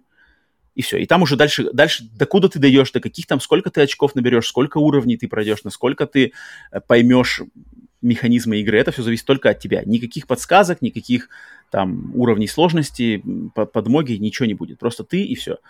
И от меня это как бы ну, с, с моего детства и, и по сей день от меня это, конечно, главное уважение просто такому. И я бы на самом деле порекомендовал всем, кому, у кого, кто достаточно открыт к такому, к знакомству к видеоиграм, классике видеоигр, к вот этим pure video games, то есть каким-то чистоплотным видеоиграм в своей первозданной, по сути дела, форме, эм, на консолях, я думаю, эти, эти релизы Arcade Classics, они есть, наверное, вообще везде-везде-везде. А, просто купить они, я не знаю, сколько они стоят, какие-то просто, на самом деле, какой-нибудь доллар, там, не знаю, сто рублей, двести рублей, как, я не знаю, какие-то расценки, но это точно стоит недорого. И прознакомиться с этой игрой, потому что, на самом деле, это, это, это не умирающая классика, это, если вы, там, не знаю, уважаете Тетрис, то это как раз-таки тоже достойно уважения. И я бы, на самом деле, если, если появятся люди, которые также интересуются, которым нравится Мисс Пэкман уже, или которые попробуют, и им понравится, я бы с удовольствием, на самом деле, бы провел бы какой-нибудь чемпионат или долгосрочный какой-нибудь забег по, например, набиванию очков в Мисс Пэкман. Я, на самом деле, не супер-мега какой-то хардкорный игрок в Мисс Пэкман, там я не хватаю там миллионы очков. Я достаточно хорошо, мне нравится в нее играть, но я не маньяк, и, и поэтому... Если у кого-то есть этот интерес, то напишите там, не знаю, комментарий или как-то где-то отметьтесь, э, попробуйте, либо киньте мне прямо челлендж, там, не знаю, в, в пи эс эн, если вы с, есть у меня в друзьях в списке, я бы с удовольствием бы померился бы, значит, э, очками в Мисс Пэкман. Это клево, потому что так, такое надо, как бы такому надо отдавать должное, такое нельзя забывать, такое нельзя, такое надо прививать и знакомить людей старо и млад возрастов с такими играми. Поэтому Мисс Пэкман... Я не знаю, Павел, ты вообще когда-нибудь играл в Мисс Пэкман? Именно в Мисс Пэкман? Um, мне кажется, нет. Мне кажется, я играл в Пэкмана самого, когда, когда это было давно-давно. И еще на, играл на PlayStation uh, какой-то Championship Edition или какой-то Tournament Edition, не помню, как он назывался. И, то есть там такой был ремиксовый весь вайб. То есть ты играешь в Пэкмана под всякие... Под всякие Championship какие-то... Edition. То есть, да-да, арены, которые меняются это другая, визуально. Это, это другая то есть, да-да-да. То есть это максим, максимум... к чему я пришел, но мне, в принципе, никогда не, наверное, не заходил Пакман, то есть и, идея вот, вот сам этот геймплей-луп, я думаю, мне никогда особо близок не был, при том, что Тетрис, я помню, я не знаю, мне кажется, сколько сотен часов проведено за Тетрисом, а Пакман как-то мне никогда не mm-hmm. заходил так в душу прямо, чтобы, чтобы уходить в него, знаешь, надолго. У Пэкмана классный, вот те, кто, не знаю, не, не понимают, не знакомы с Пэкманом, у него классный драйв, когда ты вот именно начинаешь запоминать, во-первых, алгоритмы движения привидений, да, там mm-hmm. начинаешь как-то запоминать повороты этих э, лабиринтов, и, и, mm-hmm. и начинаешь вырабатывать стратегии, то есть там типа, ага, э, начинаю, надо обязательно, обязательно в первую очередь, пока одно привидение за мной гоняется, обязательно надо доехать вот до той верхней части, потому что там есть туннель, который, знаешь, надо пройти, он такой туннель, как бы у него только два выхода с одного стороны, надо туда обязательно добраться, в первую очередь съесть эти точечки там, потому что когда привидений больше, mm-hmm. намного возрастает шанс, что они тебя с двух сторон зажмут, да, и чем mm-hmm. дальше эти, эти лабиринты меняются, в Мисс Пэкман именно, то... тем таких туннелей появляется больше, там вообще достаточно замороченные. Соответственно, ты начинаешь понимать, ага, что надо в первую очередь сделать, какой угол туннеля, угол лабиринта приберечь, там вот этот пауэр-ап, который позволяет тебе съесть. Так, сначала закрываю это, так-так-так, беру пауэр-ап, ем-ем-ем-ем-ем, ага, они, значит, респонились, снова занабегут, так, использую телепортационную трубу, то есть заезжаю в правую часть экрана, выезжаю слева, а mm-hmm. привидения, они замедляются, когда они туда заезжают. Там столько прямо классных тактических моментов, которые ты начинаешь понимать только когда вот ты играешь больше, и ты знакомишься mm-hmm. с ними, ты их запоминаешь, что на самом деле есть тактика, есть стратегии, есть ритм, есть челлендж, есть свой драйв, потому что когда включаешь какой-нибудь музон еще драйвовый, не знаю, у меня, например, у меня с Мисс Пэкман очень хорошо идет группа, знакомая, я думаю, многим из тех, кто постарше возраста, там группа Папа Роуч. Папа Роуч такая достаточно... нью-металловая молодежная рок-группа, но почему-то их песни, что старые, что новые, очень мне хорошо заходят э, под игру в Мисс Пэкман. Э, и, и я прямо иногда, знаешь, что там как-то идеально совпадает геймплей, что ты, например, Мисс Пэкман идет, идет, идет, и ты там... и музон играет, играет, и когда врубается, например, припев, ты там делаешь какой-нибудь грамотный поворот в Мисс Пэкмане, знаешь, э, э, привидение проскакивает, тебя не съедает, и там что-нибудь... И, и классно все сходится, такой симбиоз прямо. Поэтому, mm-hmm. блин, вот этот флоу, флоу и простой, но обманчиво, обманчиво простой, но на самом деле без преувеличения гениальный геймплей, который проверен просто годами, десятилетиями уже, э, неувядающий. Опять же, попробуйте, как минимум просто попробуйте. Тут как бы не надо... Это, это, это, это не займет у вас двадцать часов жизни, как, как какая-нибудь open-world'овая эр пи джи, это, это там у вас займет минуту. Минуту, две минуты времени, чтобы просто попробовать, что это за игра, и, и, и узнать, и прикоснуться к этой классике, mm-hmm. потому что классика — это не, не просто так. Это, эта игра в музеях показывается не просто так, а по определенным заслугам. Поэтому вот для себя закрыл платину, трофей. Кстати, да, в очередной раз мой респект трофеям, потому что именно трофеи дают возможность, по сути дела, в кавычках, пройти такую игру, как Мисс Пэкман, да, то есть набор трофеев, достаточно mm-hmm. хардкорных, которые проверяют твое знание игры, твое, твое умение в нее играть, кидают тебе челлендж, ты их все закрываешь, по сути дела, я могу считать, что я в, как, в какой-то мере прошел Мисс Пэкман. Дальше можно дальше продолжать играть, набивать очки, да, классический подход, но вот именно для меня как-то галочка поставлена. Это, это классно, это трофеи, ачивки дают такую возможность, по сути дела, вообще в любой игре. Поэтому, поэтому вот в очередной раз э, тут от себя могу по, по этому. Но мне интересно будет слушать, кто-нибудь кла- прислушается но или нет. Но классика — это всегда хорошо, да. То есть да, неважно, как бы зашла она мне или нет, но классика — это определенно всегда вызывает уважение. И попробовать, и тем более, если ее не пробовали. То есть всегда есть люди, которые, которые ты смотришь на какие-нибудь классические игры, тоже на тот, на тот же Тетрис, и ты думаешь, блин, вот Тетрис-то уж точно все пробовали. Но на удивление часто ну, находятся нет, люди, которые, которые, то есть они, может, слышали, представляют, что там падают кубики, но опять же, да, то есть когда начинается mm-hmm. скорость в Тетрисе в том же, когда начинается уже, ты думаешь, так, так, так, так, так, уже по-другому, и тогда, тогда начинает работать игра по-новому, и открывается то же самое, видимо, и в Пакмане. Поэтому, да, тут, тут определенно надо попробовать и понять, твое или нет, потому что, тем более, если ты увлекаешься играми в какой-то более-менее мере, то mm-hmm. познакомиться, с чего это все начиналось, и то, на чем это фактически все стоит, это, это, это точно стоит. Поэтому жду. Если кто-то, если кто-то сорвется, несколько человек сорвутся на желание устроить забег-забег по очкам э, в Мисс Пэкман, то есть, там, например, возьмем, там, не знаю, неделю или две, вот у нас таймфрейм, две недели, кто наберет за две недели самое большое количество очков, коронуется чемпионом Мисс Пэкман подкаста «Сплит-скрин». С радостью, с радостью водружу на вас эту корону, если кто-то будет. Поэтому, если у кого-то есть интерес, то пишите комментарии, оставляйте, либо где-то там еще связывайтесь. Так, а мы, значит, с локальными новостями, интересными штуками закончили. Переходим на глобальные новости. И, естественно, глобальных новостей тут у нас...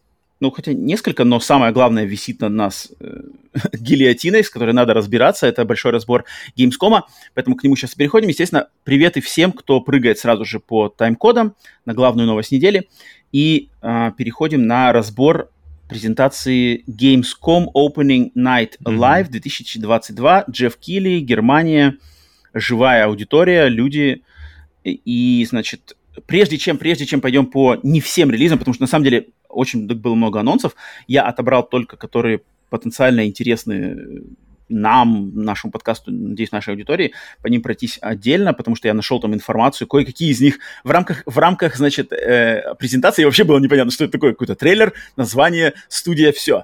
Я все-таки по этим релизам что-то накопал какой-то информации, поэтому хочу познакомить наши, наших слушателей именно с ними, но прежде, прежде чем значит, прыгать по конкретике, что в общем, в общем, Павел, есть тебе что сказать? В общем, я не знаю, ты смотрел, не смотрел? У меня ощущение, у, у меня продолжается ощущение, с, вот как с си эйч кью она началась, что как-то комп- ПК-жанры, ПК-компьютеры, ПК, вот этот весь настрой из, из, из, из середины двухтысячных восстал там, причем там он восстал мощнейше, то здесь он снова как будто его продолжает набирать.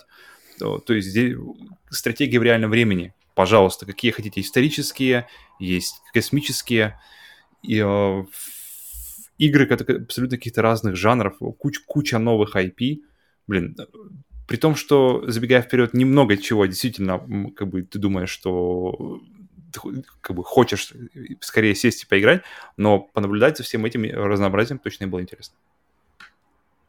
Mm-hmm. А ты, ты полностью посмотрел, ты там протыкался? Я про, про, пробежал этим? Именно ближе, да, ближе по, по презентациям больше, ну, то есть по, по презентациям трейлеров. Ага, ну, то есть ты, ты, ты не смотрел с нами в прямом эфире два часа с лишним этого, этой вакханалии, mm-hmm. потому что mm-hmm. мне, мне лично, как на стриме, и когда мы смотрели все вместе, это, конечно... Это слишком много. То есть это мне напомнило, тут неспроста тут Джефф Килли заправляет, приглашен всем этим делом руководить, в кавычках, опять же, не организатор, но его пригласили.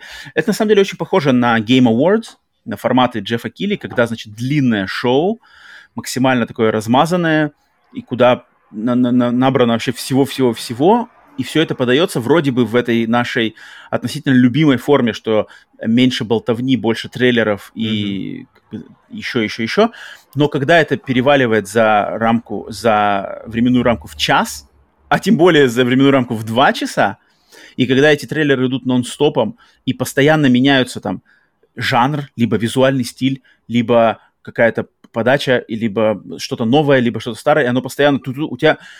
У меня был перебор, то есть это меня давненько, я, то, есть мы, то есть мы смотрели вместе и Summer Game Fest, и там всякие Guerrilla Showcase, и ай джи эн там Showcase мы смотрели, mm-hmm. у меня никогда не было утомления, потому что как-то либо по продолжительности было недолго, либо как-то грамотно было все сформировано в блоки, за что респект вот тем, кто в июне делал презентации, ай джи эн точно помню, где они по блокам разделили игры, то есть хорроры здесь, мобильные тут, стратегии там, и меня не было.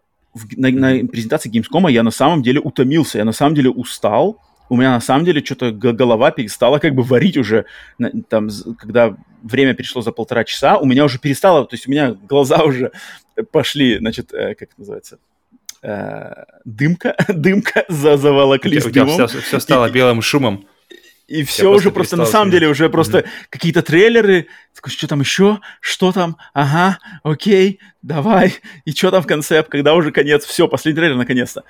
Блин, я не знаю, мне кажется, то есть из этой презентации, по-хорошему, мне кажется, можно сделать спокойно три презентации, если не больше даже. Даже четыре, наверное. Четыре, четыре тридцатиминутных презентации. Разделить их как-то контент, по блокам. Кон- контента по же там на час. То есть mm-hmm. самих, самих трейлеров то буквально, то есть если сама презентация шла два часа, то, то, то трейлеров там час. То есть получается примерно половина времени. То есть они что-то ходили, рассказывали, общались с, с разработчиками. Uh-huh, uh-huh. То есть пол, пол, ровно половина времени было, было добавлено еще всякое, на, на всякую мишуру. Я не знаю, как бы... Опять же, мне кажется, тут опять, опять же бич, то, о том, о котором я говорил только что, курация. Нужна какая-то курация. Такое ощущение, что здесь просто допущены все, у кого есть маломальские какие-то связи с Джеффом Килли или там с кем-то еще... Типа, а давайте, давайте, у нас еще есть, давайте еще трейлер, а еще кого-то есть, давайте его тоже, и этих тоже, а вы тоже хотите, и давайте и вас тоже покажем, а вы маломальски что-то известный, давайте берем. Опять же, и поэтому я призываю, нужна курация. Воу, там, там погони, mm-hmm. Леман двадцать четыре. Ракеты, ракеты. Поэтому, опять же, курация, мне кажется, отсутствие курации здесь опять сыграло злую шутку, что просто все заполнено. По сути дела, мне кажется, от такой презентации надо... Там тридцать сорок пять минут, тридцать сорок пять минут, э, пара-тройка мощных вообще игр, сюрпризов, пара-тройка игр, которые мы уже известны, там уже анонсированы, и, может быть, анонсировать их даты, либо какой-то более геймплей показать, и небольшую соляночку из заманухи слэш инди слэш каких-нибудь апдейтов. И все, все это упаковать в тридцать сорок пять минут, блин, класс. Никого не утомляет, максимальная плотность, макс- минимум воды. Клево. Здесь же, здесь же наперекор всему этому просто куча всего, куча всего отовсюду, и глаза разбегаются, и непонятно, это хорошее вообще, стоит ли вообще мне, как бы, я, у, какие-то си джи-ролики, там, знаешь, которые вообще без, без, без секунды геймплея от mm-hmm. непонятных студий с непонятными названиями, но почему-то и на это тратится там пара минут, я сижу, это надо что-то по этому поводу думать, как-то это переваривать, а, а переваривать там вообще нечего. си джи-роликом, не знаю, никого, мне кажется, не удивить уже в две тысячи двадцать втором году. Ну, к слову, а, поэтому... забегаю, что, что си джи-ролики, они часто э, за ними шли геймплейные ролики. То есть ты, ты, там несколько проектов были, конечно, которые нам показали исключительно си джи, ну, и, и сидите, гадай, гадайте, как это будет выглядеть. Но некоторые, и какие-то самые, причем, которые ожидаемые, ну и, по крайней мере, самые на то, что они ставили ставку. Мне понравилось, что они сначала покажут си джи-ролик, потом говорят, а, а что-то может посмотреть вообще геймплей, когда будет, а вот у нас он тут же уже есть. И это вот, вот такие вещи мне нравятся. То есть вроде какие-то концепты на, показали. Но, блин, на две минуты си джи... И... На, подожди, на, на, на две минуты си джи-ролика обычно там у них угу. там, десять секунд геймплея. Причем такого... Все. Это, конечно, не дело. Несколько было таких тоже, да. Большинство, мне кажется, они такие. Большинство либо не было геймплея, либо вот такие. А что, чтобы там... Ну, сейчас, сейчас у меня выделено отдельный конкретный. Давай пойдем конкретно по ним. А, так, а, сразу же, прежде чем, опять же, прыгать конкретно игры, которые анонсировали здесь, да, были показаны игры, которые... То есть большие, серьезные игры, которых мы уже знали. То есть, например, Callisto Protocol, Hogwarts Legacy, какие-то еще несколько игр, о которых мы уже где-то говорили на подкасте и все такое, поэтому заново мы их э, обсуждать здесь не будем, там уже просто надо ждать э, выхода. Поэтому давайте по проектам, которые либо новые, либо как-то больше нам рассказали про них. Итак, первое, первое, что у меня в моем списке. Дюна. Дюна пробуждение. Dune Awakening. Трейлер, который, который, если кто, кто, значит, подписан нас на Boosty и Patreon и смотрели наш mm-hmm. эксклюзивный подкаст «Сплит-скрин бонус», там, не знаю, пару месяцев назад, за июнь или за май, где мы с Павлом придумывали игры по фильмам и продавали их Джиму Райану. Как раз-таки одной игрой Павла была игра по Дюне, и когда, значит, показали нам этот трейлер, к сожалению, опять же, только си джи, си джи-трейлер без геймплея, изначально mm-hmm. у меня мысли были, и у тех там в чате, кто знаком с, с таким концептом, что типа, о, игра, игру Павла решили сделать. Но, к сожалению, оказалось, что это, это mm-hmm. нет, потому что под конец трейлера вышла большая плашка, что это э, онлайновая эм эм о эр пи джи в открытом мире с э, выживанием. И, конечно же, и мой ажиотаж при всей моей любви к... атмосфе... к вселенной Дюны, к этому ай пи, к этой визуальной стилистике, которая, кстати, визуальная стилистика здесь, походу, взята из фильма, но да, персонаж взято, это да, не да, Шаломе. Да. То есть как-то персонажи, это как-то не, интересно. Не, это... Интересно они тут, но я думаю, видимо, я думаю, нельзя тут им так же, наверное, будет... актеров. Да. Я думаю, даже не, не то, что нельзя актеров, это просто да. другой персонаж, мне кажется, потому что они, если это MMORPG, где каждый фактически может быть и Фременом, и там, я не знаю, наверное, наверное и, и, и, и другими фракциями тоже, и mm. Шаломе это просто, есть, мне кажется, особое место нет. То есть ты... Да, да, да, ты не должен, ты не должен быть Шаломе. Но, но интересно, что они взяли стилистику фильма, да, правда. То есть они и стилсуты взяли, эти десятикомбы, и червей, черви такие же абсолютно, как, как в этом, и харве, харвест, харвестеры тоже так же. Поэтому интересно. Ну, ну вот, блин, я, я такой, Дюна, я такой, опа-па-па-па, так, секунду, секунду. И потом ММО, и я такой, ну ладно. Потому что, в принципе, да, так же, как и в Conan Exile, который, где там вроде называется Conan Exile, но ты но играешь, что ты просто за какого-то барбаре, вар, барбарена, какого-то варвара, который, может, чем-то и похож, может, у него и оружие такое же, как у Конана, может, там у него и такой же шланг, как у Конана, который ты можешь регулировать. Но... Может похвастаться такими достоинствами. Но это не Конан, поэтому тут то же самое, я думаю, история. Но вот у Дюны, то есть, да, кто, кто эту игру делает, делает как раз-таки компания Funcom, которые как раз-таки делали Conan Exiles, также mm-hmm. они делали Anarchy Online, и они делают также игру Metal Hellsinger, про которую я говорил в рамках нашего подкаста уже несколько раз, то есть, забавно. Но, то есть, люди, на самом деле, с репутацией достаточно хорошие, то есть, Conan, я знаю, что это признанная игра, это не захеченный, это успешный проект. Anarchy Online — это древний, но тоже крайне успешный MMORPG проект. Metal Hellsinger пока еще не вышло непонятно что, но, но уже как бы ажиотаж вокруг себя точно сделала. Поэтому работают над игрой не, не пройдохи, не какие-то там болванчики, а люди с, с, с нормальным послужным списком. И тут небольшая конкретика у меня есть, я нашел, что, значит, игра будет проходить, действие игры будет, естественно, разворачиваться на планете Аракис. Перед, перед игроками будут такие задачи, как выжить среди песчаных бурь, бороться mm-hmm. с червями, собирать, значит, обломки, шариться в обломках кос- космических кораблей, строить убежища и также совладать с древними пути- пу- путями. The old, master the old ways.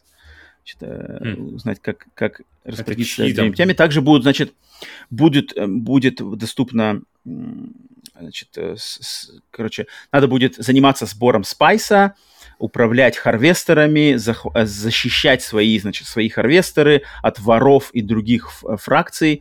Также будете участвовать в огромных битвах, которые будут менять ландшафт, и ваша точка зрения будет меняться от солдат, обычных солдат-пехотинцев до кораблей на орбите планеты и орнитоптеров в ее небесах. Так что, ну, это, кстати, у меня была мысль похожая, на когда мы, когда, когда мы про, про конфликты, что было, было, можно да. было бы участвовать. Интересно, окей. Но, но посмотрим. Ну, ну да, MMORPG как бы тут это, для нас, я думаю, это убивает, ну, для меня это точно убивает интерес. Mm-hmm. Стоп, да, к сожалению. Но прежде чем мы прыгаем к следующей игре, ага. я, бы, я бы хотел, давай, на самом давай. деле, сделать шаг назад с того, чего не начали, потому что мы... Игра Everywhere, а, ну, давай, окей. которая, которая мне, на самом okay. деле... То есть, когда она началась, и это, знаешь, меня сразу вайбит нее, как это Ready Player One, то есть первому игроку приготовиться, где вроде как они создают этот оазис, где ты можешь на машинах кататься там и, и куда-то бегать, или, в общем, и, и, и как хочешь, и создавать какие-то свои... И ты смотришь на это, и, и в чертюме называется еще Everywhere, везде. Причем mm. название какое-то не очень, не очень, не очень запоминающееся при этом всем. И ты думаешь, mm-hmm. блин, вот как можно прицелиться? То есть, когда они говорят, что эта игра для... Что бы вы не любили, какие бы вы жанры или что такое, она говорила, не любили, эта игра вам, скорее всего, придется по вкусу. И когда, то есть... Когда мы видим, что как раз ААА-игры, когда в чем, в чем главная проблема ААА-игры, это то, что когда они... То есть проблему мы видим, когда они пытаются угодить всем. Потому что когда ты, когда ты пытаешься угодить всем, ты не, ты не можешь угодить, по идее, в итоге никому. А здесь у них прямо это стоит как бы на, на повестке, что, ребята, нам нужно угодить... Ребята, все, что вы, что бы вы не любили, вам понравится эта игра. И все бы как бы, так, знаешь, посмеяться и забыть.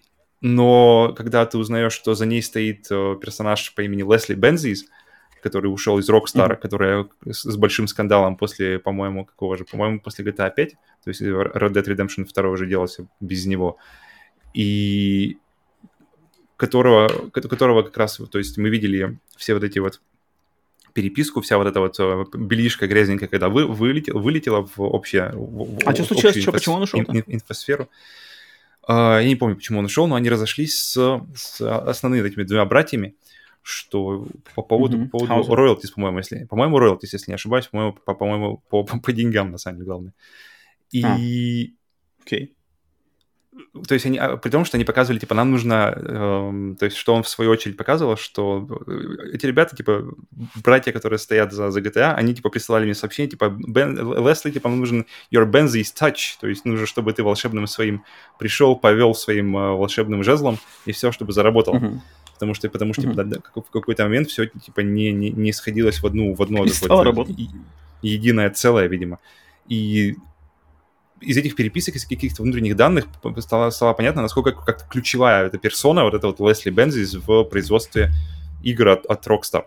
И когда такой человек... И потом он действительно ушел, подал, подал на, на, в суд на, на, на, уже на uh, Rockstar. И, и, насколько mm-hmm. я помню, отсудил себе достаточно денег за всей этой ситуацией. И теперь, получается, он уже работает самостоятельно и работает вот над такой игрой. То есть человек, который максимально опытен в создании игр с открытым миром, и, и не просто и каких-то игр, а, лу- а одних из лучших игр с открытым миром, который теперь занимается, стоит во главе вот этой вот истории с игрой Everywhere. И вот, вот это вот у меня на самом деле главный, такой, такой, такой знаешь, такая главная э, такая пук, за- зацепка в этой игре, из-за которой мне интересно, что из этого получится. Потому что, когда смотришь изначально, это ощущение, что это просто схлопнется как, как через, там, через, через год, и никто об этом уже не вспомнит. Но когда такие люди стоят за, за, за прилавком, уже как-то градус доверия начинает чуть-чуть уже стрелка расти. Поэтому мне исключительно из этого интересно посмотреть, что из этого получится. Хм. Я просто смотрю тут послужной список как раз-таки Лесли Бензиса. Uh-huh. Что он сделал? И он, блин, по, по, по, то есть вот и в игре Everywhere он числится как дизайнер и руководитель. Но до этого mm-hmm. его послужной список, это все в основном, тут все продюсер, продюсер, продюсер. То есть начиная mm-hmm. с джи ти эй три до джи ти эй... До Max Payne три он все был полностью только продюсером. Mm-hmm. В Red Dead Redemption он был продюсером... Ну, продюсерский... Извиняюсь. Uh, да, главный, главный дизайнер Red Dead Redemption, дизайнер и продюсер джи ти эй пять. Мне просто интересно, насколько на самом деле он... То есть Everywhere uh, для меня лично, для меня, то есть как джи ти эй, джи ти эй с джи ти эй пять, да, джи ти эй пять, mm-hmm. в частности джи ти эй Online, для меня как бы джи ти эй пошла как раз-таки под откос, лично для меня. И, а вот, то есть меня, мне, интересны, мне интересен Rockstar времен, вот то, что я вижу тут, джи ти эй четыре, а, дополнений джи ти эй четыре, а, вот этих игр, когда там расцвета Булли, Мэнханты и все подобное, вот этот интерес, разные проекты, эл эй Noir, вот это все. Вот это для меня и, и, интересный Rockstar. А, Rockstar, который сделал джи ти эй пять и который дальше особенно пошел по развитию вот этого, это, Rockstar для меня такой не самый, на самом деле, интересный. А, И вот мне интересно, Лесли Бензис, как бы он, он, он-то вот, где вот он, если, если есть трое, трое, троица, Хаузеры и Бензис, вот интересно, кто из них за что? То есть я понимаю, так сказать, что Хаузер, наверное, один, который ушел, вот он как раз-таки был там каким-то креативщиком и сюжетным челом, и он поэтому и ушел, ну, опять же, догадки, что он ушел как раз-таки из-за вот этого фокуса на джи ти эй Online, на отходе от сюжетных игр, все такое, он как бы ушел, что там делать, мы пока не знаем. Где вот, интересно, Бензис попадает в эту, в эту, в эту всю схему? Фигня, потому что Everywhere, игра Everywhere, она как раз-таки мне отдает посылками, посылами как раз-таки джи ти эй Online, вот этой всей дикой сумасшедшей песочницы, которая просто для каких-то всех там людей, потенциально страдающих нехваткой внимания на все подряд. И я вот это вижу прекрасно. Я не знаю, насколько это, насколько это будет правда или нет, но...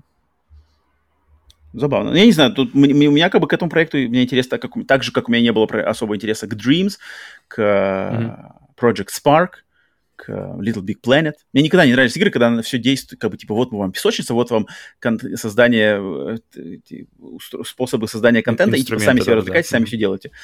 Мне никогда ничему там... С- с- ничего делать никогда не хотелось, потому что, блин, зачем я буду делать что-то в рамках какой-то игры, я лучше сделаю что-то там сам, настоящее что-то. А играть в чужие поделки, там, там их, наверное, столько-столько-столько, что пока через них, про, про, опять же, проползешь и найдешь что-то на самом деле достойное, можно уже пройти там пять других игр, уже там, не знаю, признанных, понятных. Поэтому фиг знает, не знаю, что это такое, но, но в принципе, в современной игровой, игровом ландшафте я вижу, что такие проекты, наверное, имеют шанс на признание. Посмотрим, посмотрим схлопнется оно или нет. То есть интересно все-таки, что-то из него выйдет. Вообще релизнится ли она, потому что пока это все максимально очевидно, что очень все рано. Хотя, хотя в, в таких нарезках, коллажики, которые они показывали, там все-таки уже и нарезки геймплея всего. То есть что-то там работает уже под капотом, не просто одно слово. И Лесли Бензин наклеено имя сверху на, на проекте. Так что глянем. глянем. Причем, кстати, на самом Gamescom это его имя вроде даже не упоминалось, насколько я помню. Или упоминал? Он там сидел, он, он сидел, рассказывал. А, он даже сидел? То же самое. Да? То есть, да, да, а, да, даже, я, видимо, настолько, настолько, настолько с ним не знаком, что даже я его и не узнал. Окей. Mm-hmm. Так, следующий анонс, который у меня выделен, это анонс контроллера DualSense Edge для PlayStation пять, mm-hmm. который был, был, значит, в слухах, слухами ходил, должен был, были слухи, что он должен был анонсироваться когда-то в рамках что-то летнего, каких-то а, июньских презентаций, но тогда его анонсировано не было. Сейчас же его анонсировали, и что это, да, это, то есть это PlayStation-ская версия, вариация на Pro-контроллер, который, даты, даты релиза и ценника пока нету, но есть список того, что он будет при, при, значит, предлагать игрокам, которые его купят, и давай пройдемся по списку, у меня вот он написан. Так, во-первых, можно будет делать ремаппинг контролей, то есть перез... переназначать кнопки mm-hmm. на все подряд, по, по своему okay. вот, желанию. Окей. Okay. Дальше. А, отлаживать чувствительность стиков и их мертвые зоны. Mm-hmm. Затем а, ну, то есть, то есть отлаживать... этого это было можно сделать, это можно сделать было, то есть в отдельных играх, какие-то отдельные игры могли тебе да, представить да, да. опцию, если, если играть это не дает, то как бы сиди с дефолтом. Здесь, получается, ты можешь отдельно... И, и, и те же кнопки отдельно, ты можешь да. э, создать несколько профилей, то есть отдельных для каждого, там, не знаю, даже для одной, мне кажется, uh-huh, игры. Uh-huh, uh-huh. Да, также можно будет регулировать... По-английски это называется travel distance on your triggers. То есть э, насколько глубоко надо нажать триггер, чтобы зарегистрировалось его, значит, нажатие. Вот это можно mm-hmm. будет регулировать. То есть там, mm-hmm. до конца нажать. Я не знаю, не знаю, является ли это вариация на фишку то, что делала Returnal. Housemarque в Returnal сделали вот это половинчатое нажатие. Это одна, одна функция, полное нажатие триггера – другая функция. Возможно Нет, ли это, кажется, что это можно будет другое. Сделать две кнопки из триггера? Мне кажется, все-таки... Думаешь? Будет интересно, если так будет, но я, я подозреваю, что это будет просто, чтобы быстрее нажать, чтобы, то есть, чтобы все это было в онлайн-шутерах, чтобы ты был первым, кто нажал на курок, а не тот, кто стоит там напротив тебя с обычным дешевым DualSense.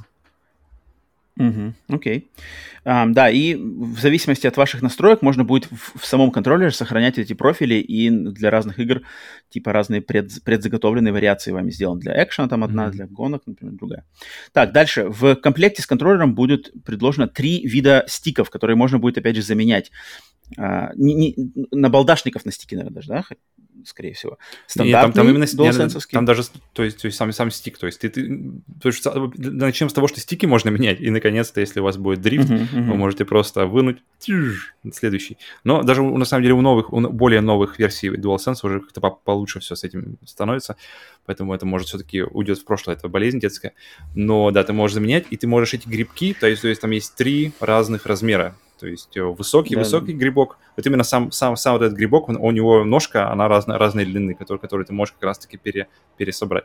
То есть для меня, я, я пробовал, на самом деле, на PlayStation четыре как раз-таки я, я покупал себе специально удлинители для стиков, и для, и uh-huh. для контроля камеры я заценил. То есть я нашел, я определенно понял, в чем прелесть длинного стика, потому что длиннее рычаг и, как называется, точность, как бы детальность твоего нажатия, она становится более, более детальной, соответственно.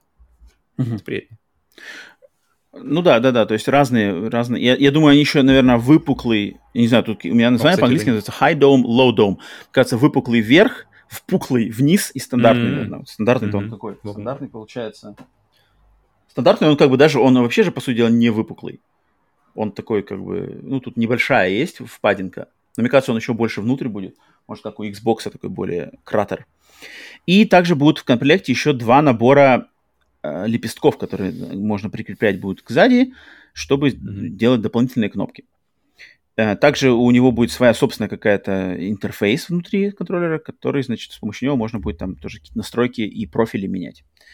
Um, да, даты, даты, цены пока нету. Ну, Павел, у тебя есть интерес к такому контроллеру? Нет, если, если ну, он выйдет, там, не знаю.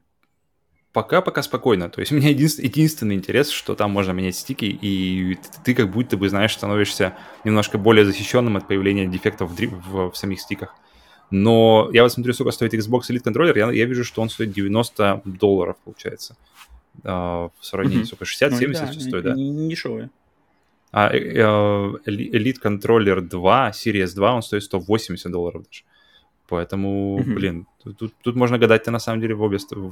Не, ну он точно будет, он точно будет стоить за сотню долларов, это стопудово. Эти да, они, да, они, да. они премиальные, это не просто так. Я никогда не интересовался контроллерами вот этими профессиональными элитными, никогда mm-hmm. ни разу пробовал только в гостях, сам никогда даже не задумывался над их покупкой, не знаю, это не моя тема. Это замена всех этих штук. Пробовал, да, и на балдашники, и грибки менять, что-то какие-то, и на какие-то штуки. Но мне Но нравится, знаешь... Никогда у меня это не приживалось. Идея mm-hmm. материалов, идея более каких-то... Я, я, мне нравится идея металлических стиков. То есть я, когда, я помню, по, по, управлял дроном, просто дрон, mm-hmm. который, который также управляется на стиках, но там очень прямо такой видно, что очень много вложено в этот, в этот контроллер. Прям он такой он увесистый, и стики металлические. Я прямо как-то кайфанул, я не знаю почему. Но, но, но ощущение метал, металли, от металлических стиков у меня, оно прямо... осталось, поэтому и в, в Xbox Elite контроллере там как раз-таки, по-моему, они металлические эти сами сами стики. То есть это такой вообще минорный, на самом деле, момент, который ты, наверное, перестанешь замечать там, через пять минут после начала игры, но mm-hmm. все же. Так что, я не знаю, мне интересно, насколько это будет... Ну, насколько, блин, если судить по элитному контроллеру для Xbox, то это достаточно популярная тема, потому что элитный контроллер для Xbox в почете и, и успешный. Поэтому, окей, ждем. DualSense Edge. Давно пора, кстати. Не знаю, что Sony как-то очень долго с этими... Мне кажется, давно пора им было сделать что-то такое. Так, следующая игра, которая у меня отмечена, это игра The Lords of the Fallen. Эм, mm-hmm. Игра, которая трейлер ее, опять же, был показан только си джи, си джи-трейлер, да-да-да. Это игра, которая в, в разработке была... Сначала шла она под названием Lords of the Fallen два, потому что в две тысячи четырнадцатом году уже выходила игра под названием Lords of the Fallen, и интересная, кстати, историческая справка, что Lords of the Fallen это была первая игра из того, что сейчас мы знаем как жанр Souls-лайков. То есть это, это mm-hmm. самый первый родоначальник именно да. Souls-лайков, который именно породил вот это моду и тренд после выхода Dark Souls, что все начали брать вот эту сложность, системы там с регенерацией врагов, с потерей экспириенса. Lords of the Fallen это была первая, ну я, я сказал, что это первая игра, которая вот прямо из, из серьезных проектов, она стала Souls-лайком. Mm, okay. Поэтому, в принципе, это, это как бы это, ну, такой знаковый проект, да, для индустрии, потому что сейчас, мне кажется, Souls-like тоже, на самом деле, имя нарицательное внесено там в какие-то в, в, в словарь Оксфордский или что-то такое. А, поэтому, да, но, но игра Lords of the Fallen два разрабатывалась, причем Lords of the Fallen один раз, разрабатывала компания под названием Deck тринадцать, которые потом после Lords of the Fallen пошли делать серию игр Surge, а теперь работают над, над, над совершенно другой игрой, которую также мы на этом Gamescom видели. Но над второй частью Lords of the Fallen стала работать другая компания под названием си ай Games, которые тоже работали в, вместе с Deck тринадцать над Lords of the Fallen один, но потом они как-то разбежались по-разному. По си ай Games решили продолжить работать с эм, над Lords of the Fallen. Сначала они, значит, нанимали какую-то другую компанию, потом эта компания с разработкой Lords of the Fallen два не справилась, они ее, значит, отстранили от работы, сделали новые под студию си ай Games под названием Hexworks, которая как раз-таки в этом трейлере это название фигурировала, Hexworks, которая находится в Барселоне. И вот они работают над проектом Lords of the Fallen два, который теперь переименован просто в The Lords of the Fallen и позиционируется уже как ребут серии. Но ребут внутри лора, соответственно, действие Lords of the Fallen, вот, действие The Lords of the Fallen будет происходить что-то там тысячу лет после событий оригинальной игры, весь мир изменился, подход, mm-hmm. что-то все, все в пять раз больше, в пять раз больше врагов, в пять раз больше мир, в пять раз больше разных каких-то развилок и пере, пересплетений разных вот этих, значит, локаций в этом мире. Естественно, хотят они попасть в успех Elden Ring, я думаю, и все такое. Сумасшедшие цифры продаж Elden Ring не дают опять, опять в очередной раз не дают покоя никому. Соответственно, эта игра, я думаю, сейчас ей уделяется достаточно много внимания, потому что шанс есть выстрелить. Но я не знаю, насколько это великий шанс, когда есть Elden Ring, таким играм вообще что-то отхватить, какой-нибудь даже кусок пирога. Потому что вроде, что первое Lords of the Fallen, что это Lords of the Fallen, по крайней мере, по концептуальному этому си джи-трейлеру, у меня какой-то, знаешь, негативных эмоций вроде не вызывает. Я, я плохого-то про эту игру тоже не слышал. Но вот нужна ли она и какой у нее есть вообще потенциал, я, конечно... У меня лично жалко, что не было хотя бы минимального какого-то геймплейного какого-то трейлера, не трейлера, хотя бы небольшой нарезочки, mm-hmm. чтобы посмотреть, как это все выглядит mm-hmm. плюс-минус. Потому что это охренительный сам по себе ролик. То есть визу- визуально он просто... Я, я его посмотрел даже несколько раз, потому что мне очень понравилось, как он сделан, как это все, все реализовано, именно, именно си джи, и поэтому хочется посмотреть. То есть сейчас, когда вроде как начинаются игры выходить, то есть мы видим уже, что PlayStation четыре, она уже не... нигде там не заявлена как консоль для выхода, и предыдущая Xbox. Mm-hmm. И ты думаешь, окей, окей, окей, то есть получается сейчас мы потихоньку-потихоньку, но все же пересаживаемся на поколение, которое уже не новое, а которое уже нынешнее. И в такой момент хорошо, очень бы замечательно как раз и показывать то, то, то чего вы, ребята, можете ожидать, то, чего вы можете, то, то, то что можно, на что можно рассчитывать от нового поколения консолей. Поэтому mm-hmm. выпускать си джи-ролик, вот это как раз-таки пример, когда си джи-ролик без, как раз-таки, без добавочки в конце, хотя бы даже, хотя бы десятисекундной отбивки какой-нибудь с э, геймплеем. Геймплеем, вот тут, конечно, неприятно, неприятно. Именно в том плане, что, блин, не за что зацепиться, такое ощущение, что ожиданием. То есть си джи-ролик, это, конечно, хорошо, его классно посмотреть, как, как отдельный самостоятельный какой-то кусок контента, но который, в принципе, ничего не говорит о самой игре, кроме какого-то вот именно настроения, мира, но, но не более. Но, кстати... Да, посмотрим. А, ну, угу. Относительно Elden Ring, я вот на самом деле, это та игра, и, и успех которой меня максимально радует, и которой очень бы хотелось, чтобы из нее моменты с, с дизайном и вообще как, как, какие-то от, от, вот именно вещи, которые были хорошо реализованы в Elden Ring, или, может, их... забирали бы люди для своих игр, потому что я считаю, что Elden Ring — это та игра, из которой действительно нужно черпать, и, и которая действительно имеет потенциал преобразить вообще открытые миры в, на, блин, на ближайшие годы. Поэтому если это у них стоит на прицеле, если они действительно как-то хоро- близко относительно и с, с умом подойдут к тому, что действительно стоит взять из Elden Ring, а что оставить, и что цифра, что у нас в пять раз больше, чем игра, больше, чем оригинальная игра, эм... что хочется верить, что это будет, значит, не просто какой-то бесконечный мир, по которому ты просто топчешься, а именно, что, что что-то там будет действительно стоить твоего времени, и что эти, эти, эти пять раз увеличение, оно будет все-таки оправдано. Ну, игры, игры from, from Software, в частности, Souls-игры from Software, это, конечно, это не те игры, которые вот, вот просто из них можно взять. это, не то, это не то, что можно просто взять и скопировать. Там намного, поэтому даже, даже со времен выхода. Вот ведь, смотри, кроме игр от From Software, в жанре Souls-лайков к успеху и репутации From Software, ну, может быть, Нио, да? Нио подтянулась ближе всех. От Team Ninja, да? То есть тоже достаточно именитые разработчики, тоже японцы и тоже такие хардкорные японцы. Больше никто, попыталась куча народа, но близко даже к репутации From Software. Все равно все ждут следующей игры от Фромов. И продается баснословными тиражами только Elden Ring. Остальные как не пытаются. Поэтому я просто не понимаю, как бы... Естественно, я желаю удачи и что это будет классный проект, но я, я бы очень, на самом деле, опасался сейчас, там, ну, ну, допустим, этот проект делается уже сколько, несколько лет, да, как бы выходить на рынок, пост-Elden Ring-овый рынок с игрой Souls-like и такой, типа, а чем тут как бы завлечься, чем тут удивить-то? Просто тем, что это Souls-like, мне кажется, это уже нет. Это, это, это опасная такая, очень, мне кажется, шаткая, шаткая позиция. Тут я им не завидую, конечно, в плане... Тут же ты, ты говоришь про игры, которые прямо совсем берут, прямо они, они идут по... Хотя это как раз-таки одна из них. То есть взять и скопировать вообще можно нормально. То есть тот же Hollow Knight, он взял и скопировал хорошо механики, которые очень уместно смотрятся в игре, которая, по идее, больше метроидвания, чем, чем Souls. Но... Нет, ну Hollow, Hollow Knight это как бы это, я... это, это, это другой mm-hmm. поджанр. Здесь-то именно, здесь-то именно трипл-эй да, да, такой да. богатый, трехмерная графика. Именно... Да-да-да, именно идут туда же. Но не... я вот... ты играл в первую часть? Потому что я поиграл в нее, наверное, час-полтора, так не особо. Lords of the Fallen? Когда я... Да-да-да, когда, я... когда она выпала, ну, не, не, в... ее же выдавали в плюсе. Я даже не включал. В плюсе ее выдавали какое-то время назад, причем давненько уже. То есть потест... mm. потестить-то ее можно было очень достаточно давно. много времени. И визуально она очень приятная была. Она, она, по-моему, мне кажется, до сих пор выглядит лучше, чем игры от, от Фромов. И... Mm. Но я помню, я запустил ее, я поиграл вот эти вот как раз час-полтора, я начал скучать и задаваться вопросом, что как бы...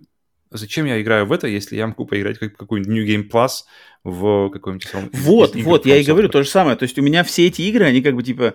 Блин, если у меня не пройден Bloodborne, зачем мне играть там в, вот, в Lords of the Fallen? Если у меня не пройден mm-hmm. Dark Souls три, зачем мне играть mm-hmm. в... Ну там, Surge, допустим, да? У меня как бы такое mm-hmm. все время, это как странно. Ведь есть же лучший представитель. Ладно, окей, я прошел все, и типа хочу еще, давайте там пойдем... Опять же, мне кажется, это незавидная позиция быть, знаешь, в одном сегменте, где сидит From Software со своими играми. И ты такой, типа, там же пытаешься, знаешь, зацепиться. И такой, бля... Mm-hmm. Ладно, посмотрим. Естественно, желаем успеха и чтобы проект вышел классный, но, но скептически настроенный. Так, далее у меня отмечено New Tales from the Borderlands, следующая игра, которая, к сожалению...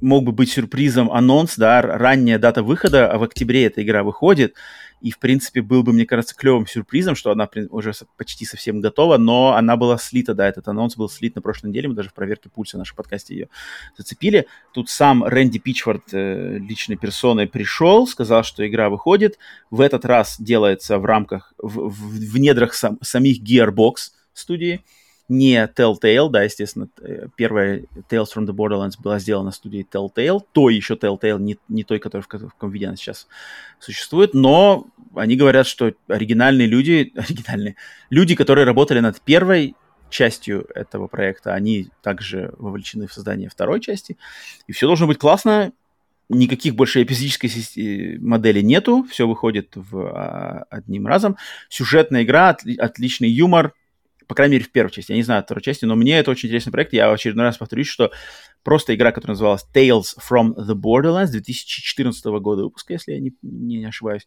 Это классный интерактивный комикс, интерактивный фильм, как раз-таки попадающий вот в систему Detroit Become Human, все эти игры Until Dawn и все такое. Если вам они нравятся, то та игра, конечно, классная. И... Но я, блин...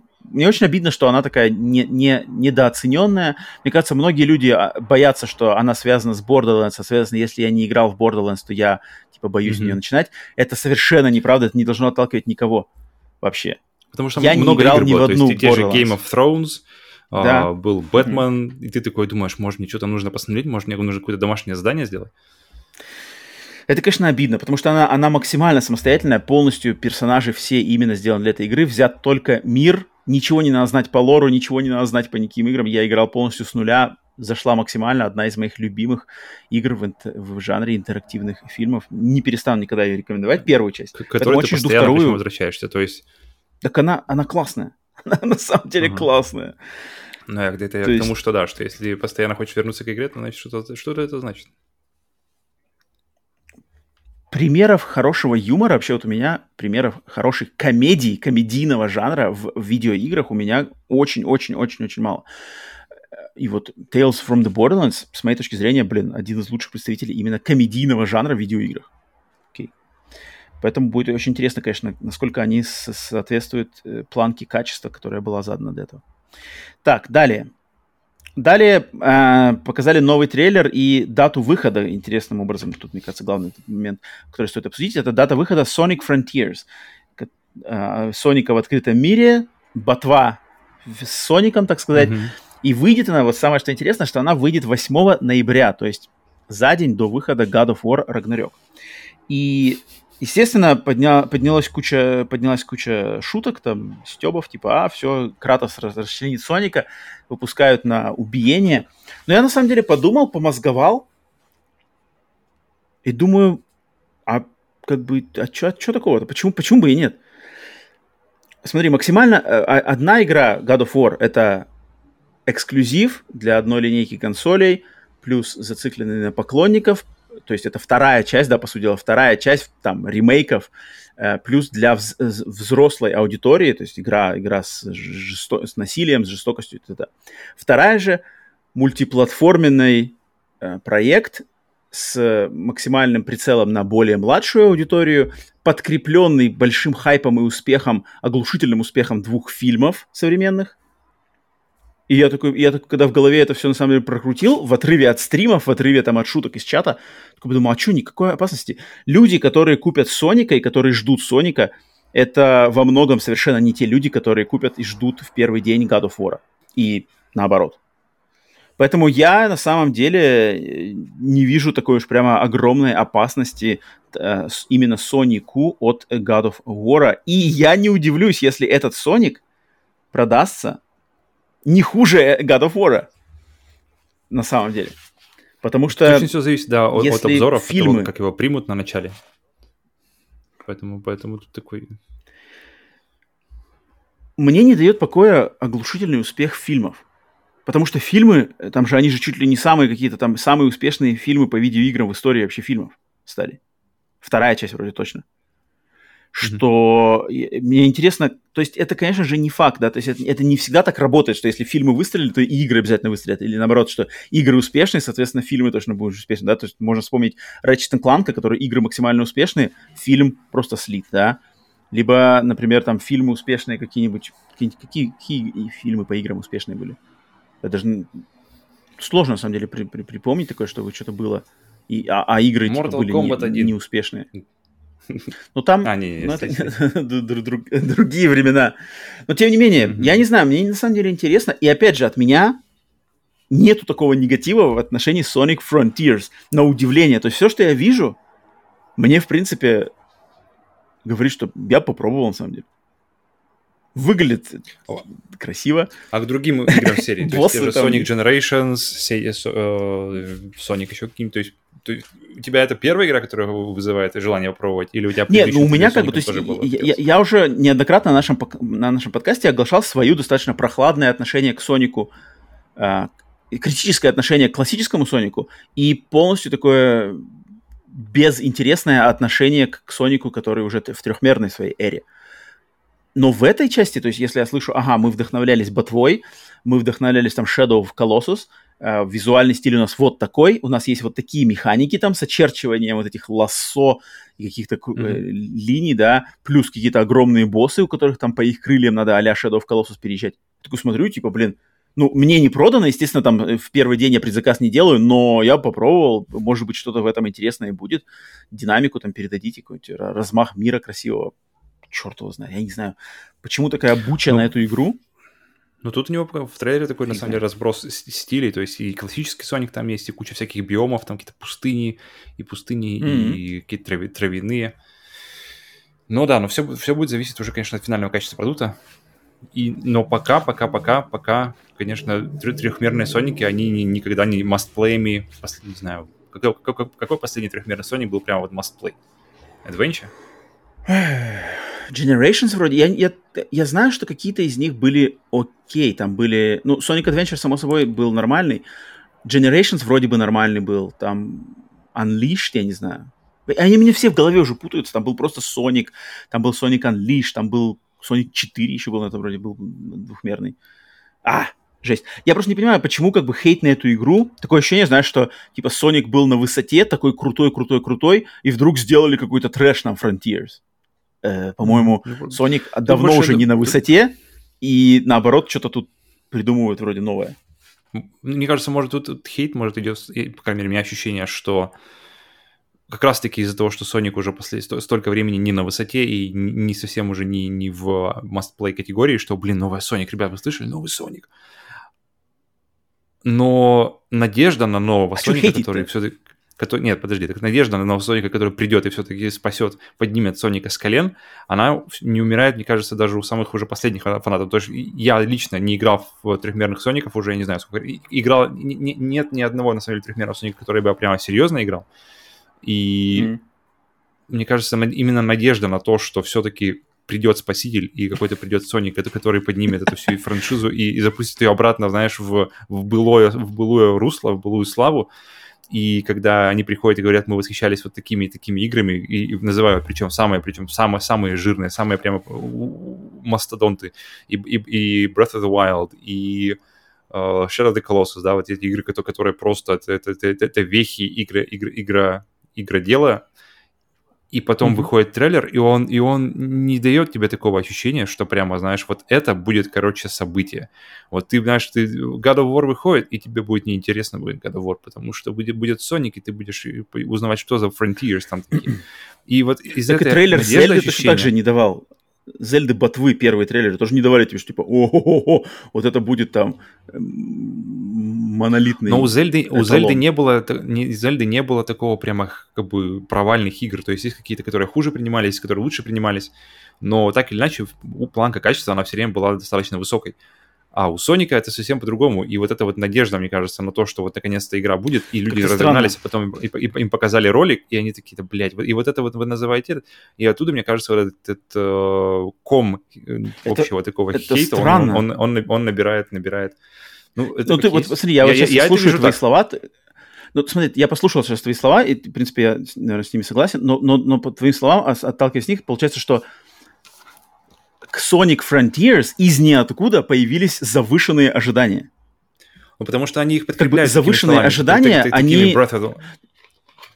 Ну, они какими-то такими... Ну, из, из что... каких-то маркетинговых слов, как бы, знаешь, не на, не на, не на, не на заслугах серии, там, не знаю, не на, не на заслугах команды разработчиков, не на с какого-то там, знаешь, там, что это сиквел при, признанной части Соника, а просто, что кто-то в маркетинге сказал, мы вдохновлялись Zelda Breath of the Wild. Все, у нас ожидания такие же от Соника, mm-hmm. как от, от Breath of the Wild два.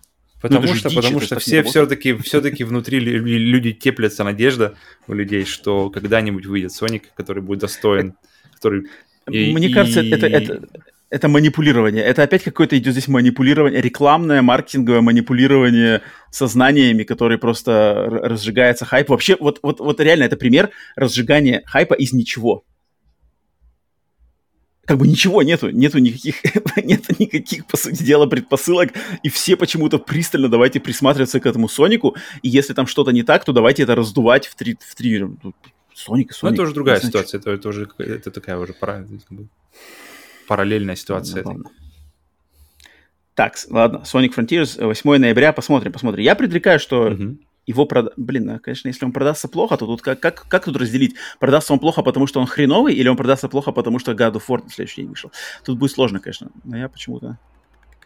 Занятно, занятно. Мне, мне интересно, я как-то у меня, у меня на радаре Sonic, на самом деле, я буду следить за его судьбой. В какой-то веке. Никогда не думал, блин, что в двадцать втором году буду следить за судьбой Соника.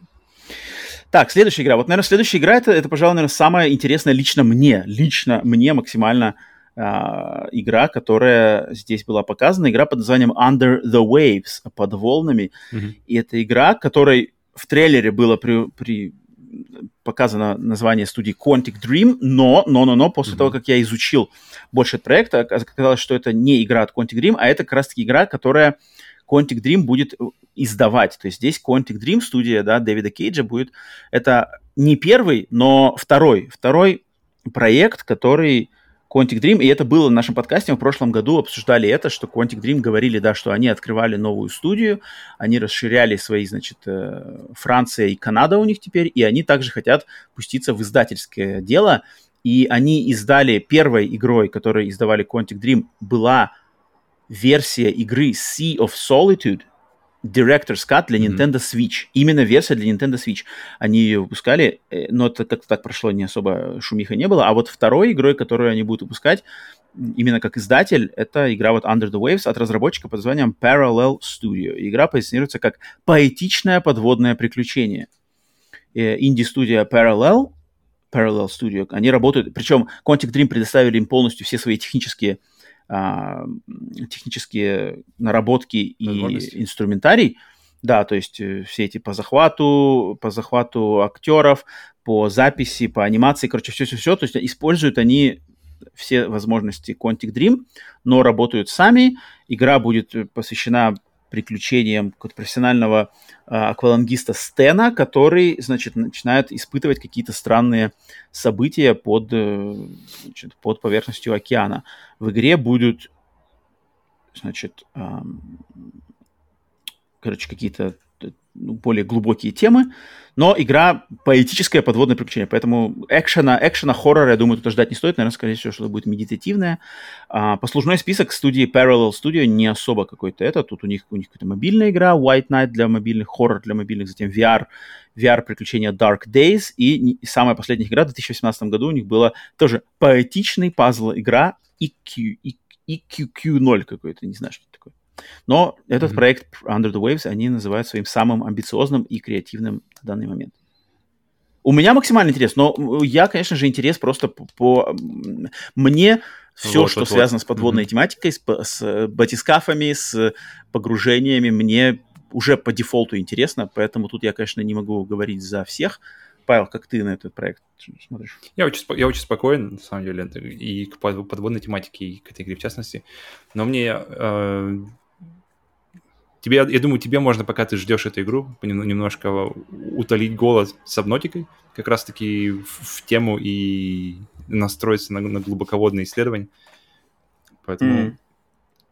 Но это достаточно... Но я вижу, наверное, что... Мне... Ага. Первый, первый такой момент, что Quantic Dream ушел на паблишинг, что он начинает действительно публиковать. Это было, это было так... О, опа, интересно. И ребята теперь там прямо действительно эксп... экспансия у них. Поэтому в этом плане. У mm. них там еще какая-то одна игра тоже варится, варится как издатель. Я забыл ее название. Про нее пока ничего не известно, кроме названия. Что-то там еще есть. Не узнали. Вот это первый, да, проект. Um, интересно. Мне, мне, пожалуй, именно запомнилось и так вот прямо как бы чинь. Это вот эта игра mm. из, из всей mm. презентации. Мне пришлось пересмотреть ролик. А вот... Я бы даже ее... Окей. Okay. Mm. Um, так, дальше. Следующая игра, которая мне отмечена. Вот это, мне кажется, одной из главных, не знаю, разочарований. Почему-то мне как-то это разочарование. А, потому что следующая игра — это игра под названием Moonbreaker. И это следующий проект от студии Unknown Worlds Entertainment, который как раз-таки, цепляясь за твои слова немножко, это создатели игры Subnautica. И Subnautica Below mm-hmm. Zero. Но следующим своим проектом у них будет игра про стратегическая пошаговая эр пи джи про, значит, цифровые миниатюрных солдатиков. Эм, то есть, грубо говоря, Warhammer и вот, вот, Warhammer, вот, вот. сколько там, сорок тысяч в сорок цифровом тысяч. варианте. То есть на, на, на, по столу двигать фигурки и ими сражаться. Эм... И, и очень важный момент, что ты их расспрашиваешь. Не знаю, то есть, это, причем... Это, это действительно вот эта вот цел, целая культура, когда ты покупаешь себе вот этих вот э, болванчиков, без, безликих болванчиков, каких-нибудь там космических Space Marines или что-нибудь такое, покупаешь их, потом ты их вручную раскрашиваешь, создаешь там целый себе какой-нибудь там легион своего, под, под, под, свою, под свое крыло. Мне, при том, что я никогда знаю, что я этим заниматься не буду, но мне сама, сама, сама... тема очень интересная, то есть как бы я могу со стороны ее оценить, что, что, что ты прямо такой, это какое-то, какое-то хобби, и интересно, что ты всем, увл... это как бы не просто какой-то единичный случай, то есть это прямо часть этой культуры, что ты покупаешь себе сереньких, безликих, а потом ты раскрашиваешь, и причем в меру, в меру способностей, в меру таланта состариваешь там какие-нибудь, добавляешь, добавляешь все штуки, вот это мне нравится, и, и это первый раз, когда я, когда я увидел, что в игре можно сделать вот действительно вот на это же упор, то есть фактически Warhammer без лицензии Warhammer. Блин, вот я, не знаю, я как-то не очень... Ну, ну, то есть интерес мой личный к такому жанру, к такому проекту не особо интересный. А вот эта фишка с раскрашиванием... Mm-hmm. Знаешь, меня, меня фишка с раскрашиванием цифровых фигурок напоминает такой момент, вот когда есть люди, которые... Вот даже, Павел, могу тебя взять пример. А... То есть люди, которые собирают, например, что-то, знаешь, в цифровом формате какой-то, там, не знаю, скачали или купили там коллекцию цифровых игр. И они вот открывают там папочку, и там вот эти как mm-hmm. цифровые обложки, вот они вот, вот у меня вся коллекция там то-то-то. Или там вот, как ты любишь говорить про эмуляторы, то есть я открываю там эс эн эс Mini, и у меня вся подборка, значит, этих игр. Mm-hmm. Типа то-то-то, вот, вот вся эта коллекция. И, и я вот вижу здесь примерно такое же, то есть как бы... Да, да, она есть, но, но этому, ну, как бы это, по сути дела, этому грош цена по сравнению там, с тем человеком, у которого эти же самые картриджи стоят на полке. Но это как они настольные игры, деле, это как настольные, настольные игры, которые, которые ты ну играешь. Вот, например, вот, тот, же, тот же Uno ты можешь играть на PlayStation через PlayLink, но ты можешь, в принципе, купить себе колоду, и я думаю, если ты купишь себе колоду, то, скорее всего, удовольствие ты получишь больше, потому что изначально это настольная игра, и... и, и... вот этот физический, физический аспект, он, он очень важен. Именно, вот, именно вот, и поэтому я вижу здесь какой-то странный суррогат, что они вот делают это как бы, это делают на эту ставку. Я вот не знаю, может ли это выстрелить? Я думаю, наверное, может выстрелить, потому что, блин, все сейчас живут в виртуальных мирах, чем черт не mm-hmm. шутит, блин. Вот они, они говорят, что мы хотим сделать для вот этих мини- игр в миниатюрные фигурки то же самое, что Hearthstone сделал для Magic the Gathering. Да, то есть mm-hmm. Hearthstone — это известный, успешный проект, который перенес вот эту систему коллекционных карточных игр в цифровой формат и максимально выстрелил. Они mm-hmm. пытаются сделать то же самое, но вот с фигурками. Проект, они, они повторяют еще раз, не free-to-play. Ни в коем случае не free-to-play, но будет существовать благодаря покупке бустер-пэков, косметических всяких, значит, я видим, наборов на раскрасок каких, наверное, скинов для, для этих фигурок. Поэтому они говорят, что только с помощью вот этих, значит, монетизации такой мы с, с, можем сделать этот проект долгоиграющим, что он будет долго-долго существовать, как и Hearthstone, собственно. И, наверное, еще отдельный но, знаешь, момент, м- что может... с ними... Ага. Может быть, кто-то, кто поиграет yeah. в это, потом захочет перейти в реальную, в реальную жизнь, то есть, и попробовать купить себе игрушки, то есть эти фигурки, вернее, раскрасить их вручную. Мне кажется, есть еще вот этот какой-то момент. Mm-hmm. То есть, если, если кто-то yeah. сделает no, как бы, шаг mm-hmm. в сторону физического мира и посмотрит, как это работает, как это изначально, откуда изначально пришло, мне кажется, это будет уже какая-то небольшая победа. То есть люди, что люди прочувствуют эту культуру вообще. По-своему. То есть, потому, что, потому что изначально, ты, то есть, одно дело купить игру, сколько, сколько бы она ни стоила, да, я не знаю, наверняка она не будет по full прайсу, если она тем более эко- планируется в какой-то бустер-паке, то всяко дешевле и как-то легче собраться на покупку игры, попробовать это все в игровом формате, в видеоигровом формате. И потом, если ты чувствуешь, что прямо действительно у тебя лежит, душа лежит, ты можешь всегда уже вложиться в краски, в, прямо вот во всю эту уже физическую историю. Поэтому почему нет?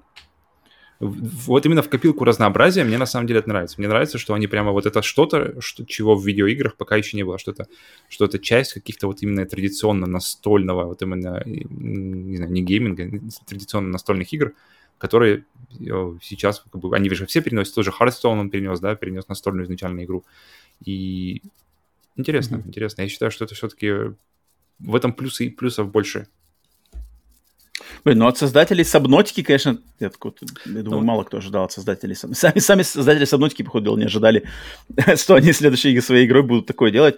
Но вот ставят ставку на успехи Hearthstone и, да, непаханное, я думаю, поле, наверное, да, что придумали. Ну, вполне можно. В принципе, они еще подобрали себе в подмогу человека по имени Брэндон Сэндерсон, который ответственен здесь за написание лора к этой всей вселенной, которую они придумали, этой игры Moonbreaker. А Брэндон Сэндерсон — это на самом деле очень громкое имя в жанре фэнтези, книжного фэнтези, потому что это человек, который дописал серию «Кольцо времени». После смерти Роберта Джордана именно ему доверилась семья и э, кто там, агенты ушедшего из жизни mm-hmm. Роберта Джордана, чтобы дописать эту серию. Брэндон Сэндерсон с этим справился, и справился, насколько я знаю, очень даже неплохо. То есть это не, не, не хейта, хейта за его эти книжки последние не было такого прямо. Э, также у него свои собственные серии, там Mistborn Archives, это очень-очень-очень признанные серии современного фэнтези, поэтому это имя значит многое для, на самом деле, очень многих людей. Так что тут то, что они вместе с ним работают, это, на самом деле, мощный козырь. Так, следующая игра. Следующая игра, это, на самом деле, мне кажется, игра, о которой говорили больше всего как раз-таки люди вот на стриме, и, мне кажется, как-то вокруг нее до презентации Gamescom, как-то я ее часто видел упоминания, и после нее тоже э, видел ее упоминания, для меня, на самом деле, она такая под вопросом. Игра под названием Lies of P. И я игра, сказать, это, которую делает... Я, я, я ее смотрю, и у меня ощущение Life of Pi. все время... Я, там, да, это, играл это про в чате это, то же самое. То, что... Секунду. Многие тоже говорили про это, да-да-да. Игра — это Souls-like, который, значит, по задумке, игра, в которой надо будет играть за механическую версию куклы Пиноккио, который пытается найти своего создателя Джепетто в городе под названием Крат, который заполонен сумасшествием и жаждой крови. Вот так вот. То есть mm-hmm. мрачный, какой-то мрачная версия известной сказки про Пиноккио слэш mm-hmm. Буратино, да, да. да, но поданная в стилистике Souls-like Bloodborne игр с мрачным визуальным стилем, с каким-то более, значит, хорроровым слэш атмосферным подачей. И игра... Концепт, да, но у меня... Что, какие у меня, у меня моменты? Игру делает корейский разработчик, корейская студия, две студии, uh, NeoWiz и Round восемь. И обе эти студии ничего ранее не делали. То есть студия NeoWiz, она известна там своими потугами в каких-то онлайн-эр пи джи играх, мобильных корейских, и ритм-играх серии ди джей Max. Студия Round восемь на данный момент не выпускала еще ни одной полноценной игры, и работают они тоже над какой-то онлайновой MMORPG, и вот над этой игрой Lies of P. Соответственно, кто это? Послужной список, на что они способны, какие у них таланты, возможности, способности, мы совершенно ничего не знаем. И на сцену они выходят с проектом Lies of P, который вроде, опять же, на бумаге концептуально звучит интересно. Но mm-hmm. я не знаю. В первый день он будет в геймпассе. Он мультиплатформенный, то есть PlayStation, Xbox, ПК, но он будет в первый день в геймпассе. Из-за этого ему добавляется, с одной стороны, к нему добавляется хайп от всех поклонников Xbox, которые типа, о, Lies of P, Lies of P, у нас свой Bloodborne, ждем обязательно. С другой стороны, у него есть потенциал обзавестись душком геймпасса. Не знаю, Павел, что ты скажешь по этому поводу? У меня такое спорное ощущение. Мне нравится идея очень переиначивания сказок, причем она здесь э, сделана дважды. То есть это, это лишь первая игра, которая, которая использует сказки как, как прямо основание для того, чтобы как-то все пересказать, чтобы, чтобы показать вроде как старую историю по-новому. И нравится, что они прямо уходят, то есть вроде Пиноккио, Пиноккио, но они, они уходят прямо в кровищу куда-то, вообще в, в бой, который максимально хотят, да, приблизить к Фромам. Но оно все выглядит как-то... как-то вот ощущение... Нет, нет ощущения, что эти ребята знают, знаешь, как, как, как, как делать... Корейские? Акшн-игры. Что, что, что, чтобы, чтобы видно тяжесть ударов, знаешь, чтобы, чтобы ты прямо чувствовал, что вот это Mm-mm-mm. вот... Ударил, так ударил, знаешь, и ты как-то... Так, то есть, или... или то есть, а From, From игры, они все время давят на то, что ты должен...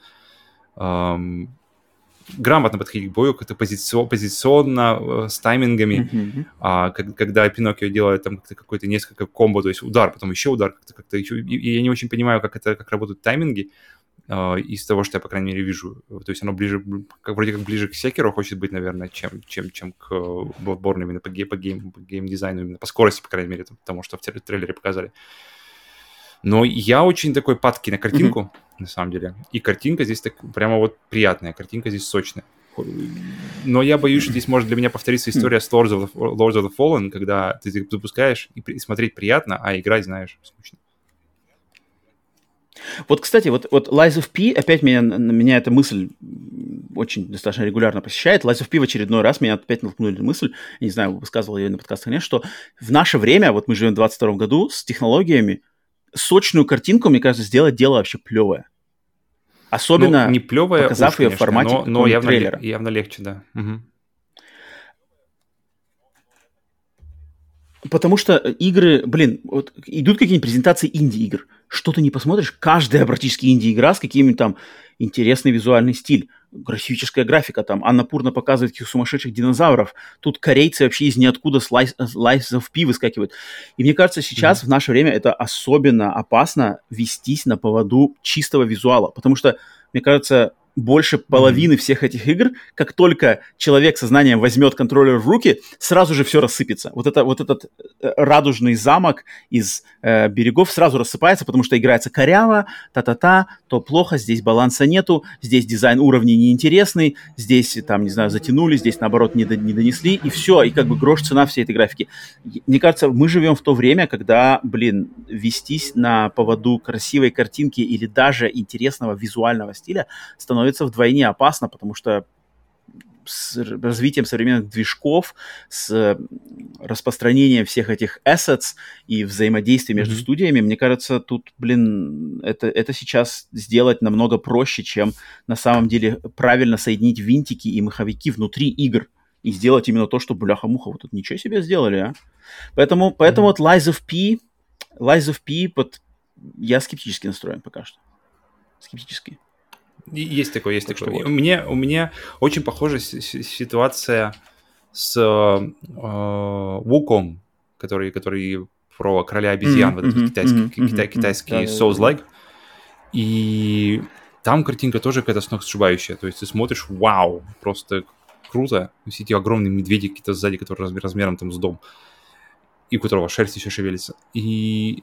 Но когда видишь геймплей, ты такой, блин, что-то, что-то как будто бы, как будто бы не, вот, вот. Нет от этого, вот, знаешь.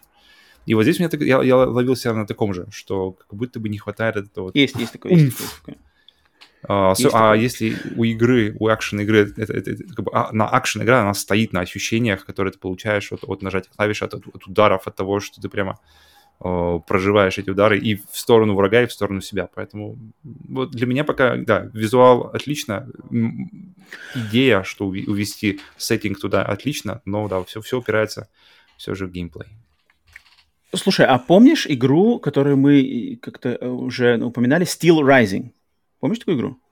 Это Людвиг шестнадцатый, Франция, автоматоны захватили Париж. А, точно-точно, где куколки, да, куколки вот, бегают. Мне кажется, точно, точно. Тебе не напоминают эти игры? Вот Lies of P и Steel Rising, мне кажется, они такие обе есть, прям есть, вот, есть, вот есть, как-то... Есть, что-то есть. есть. Они обе Souls-лайки, они обе какие-то не особо высокобюджетные, но обе похожи как-то, вроде идея клевая, визуальный стиль нормальный, но в, в действии выглядят как-то странновато. Mm-hmm, и я mm-hmm. такой чисто напомнил. Мне просто показывает, мне вот кажется... Этими... Угу. Просто, мне кажется, это показывает, насколько все-таки, правда, есть разница в, в создании красивого визуала. И, и например, игры как, как Infinity, Infinity, что-то там. Помнишь Action, где, где ты бегаешь по каким-то пагодам или что-то такое? Очень, очень красивая игра. Сначала на ПК была, по-моему, сейчас есть на всем.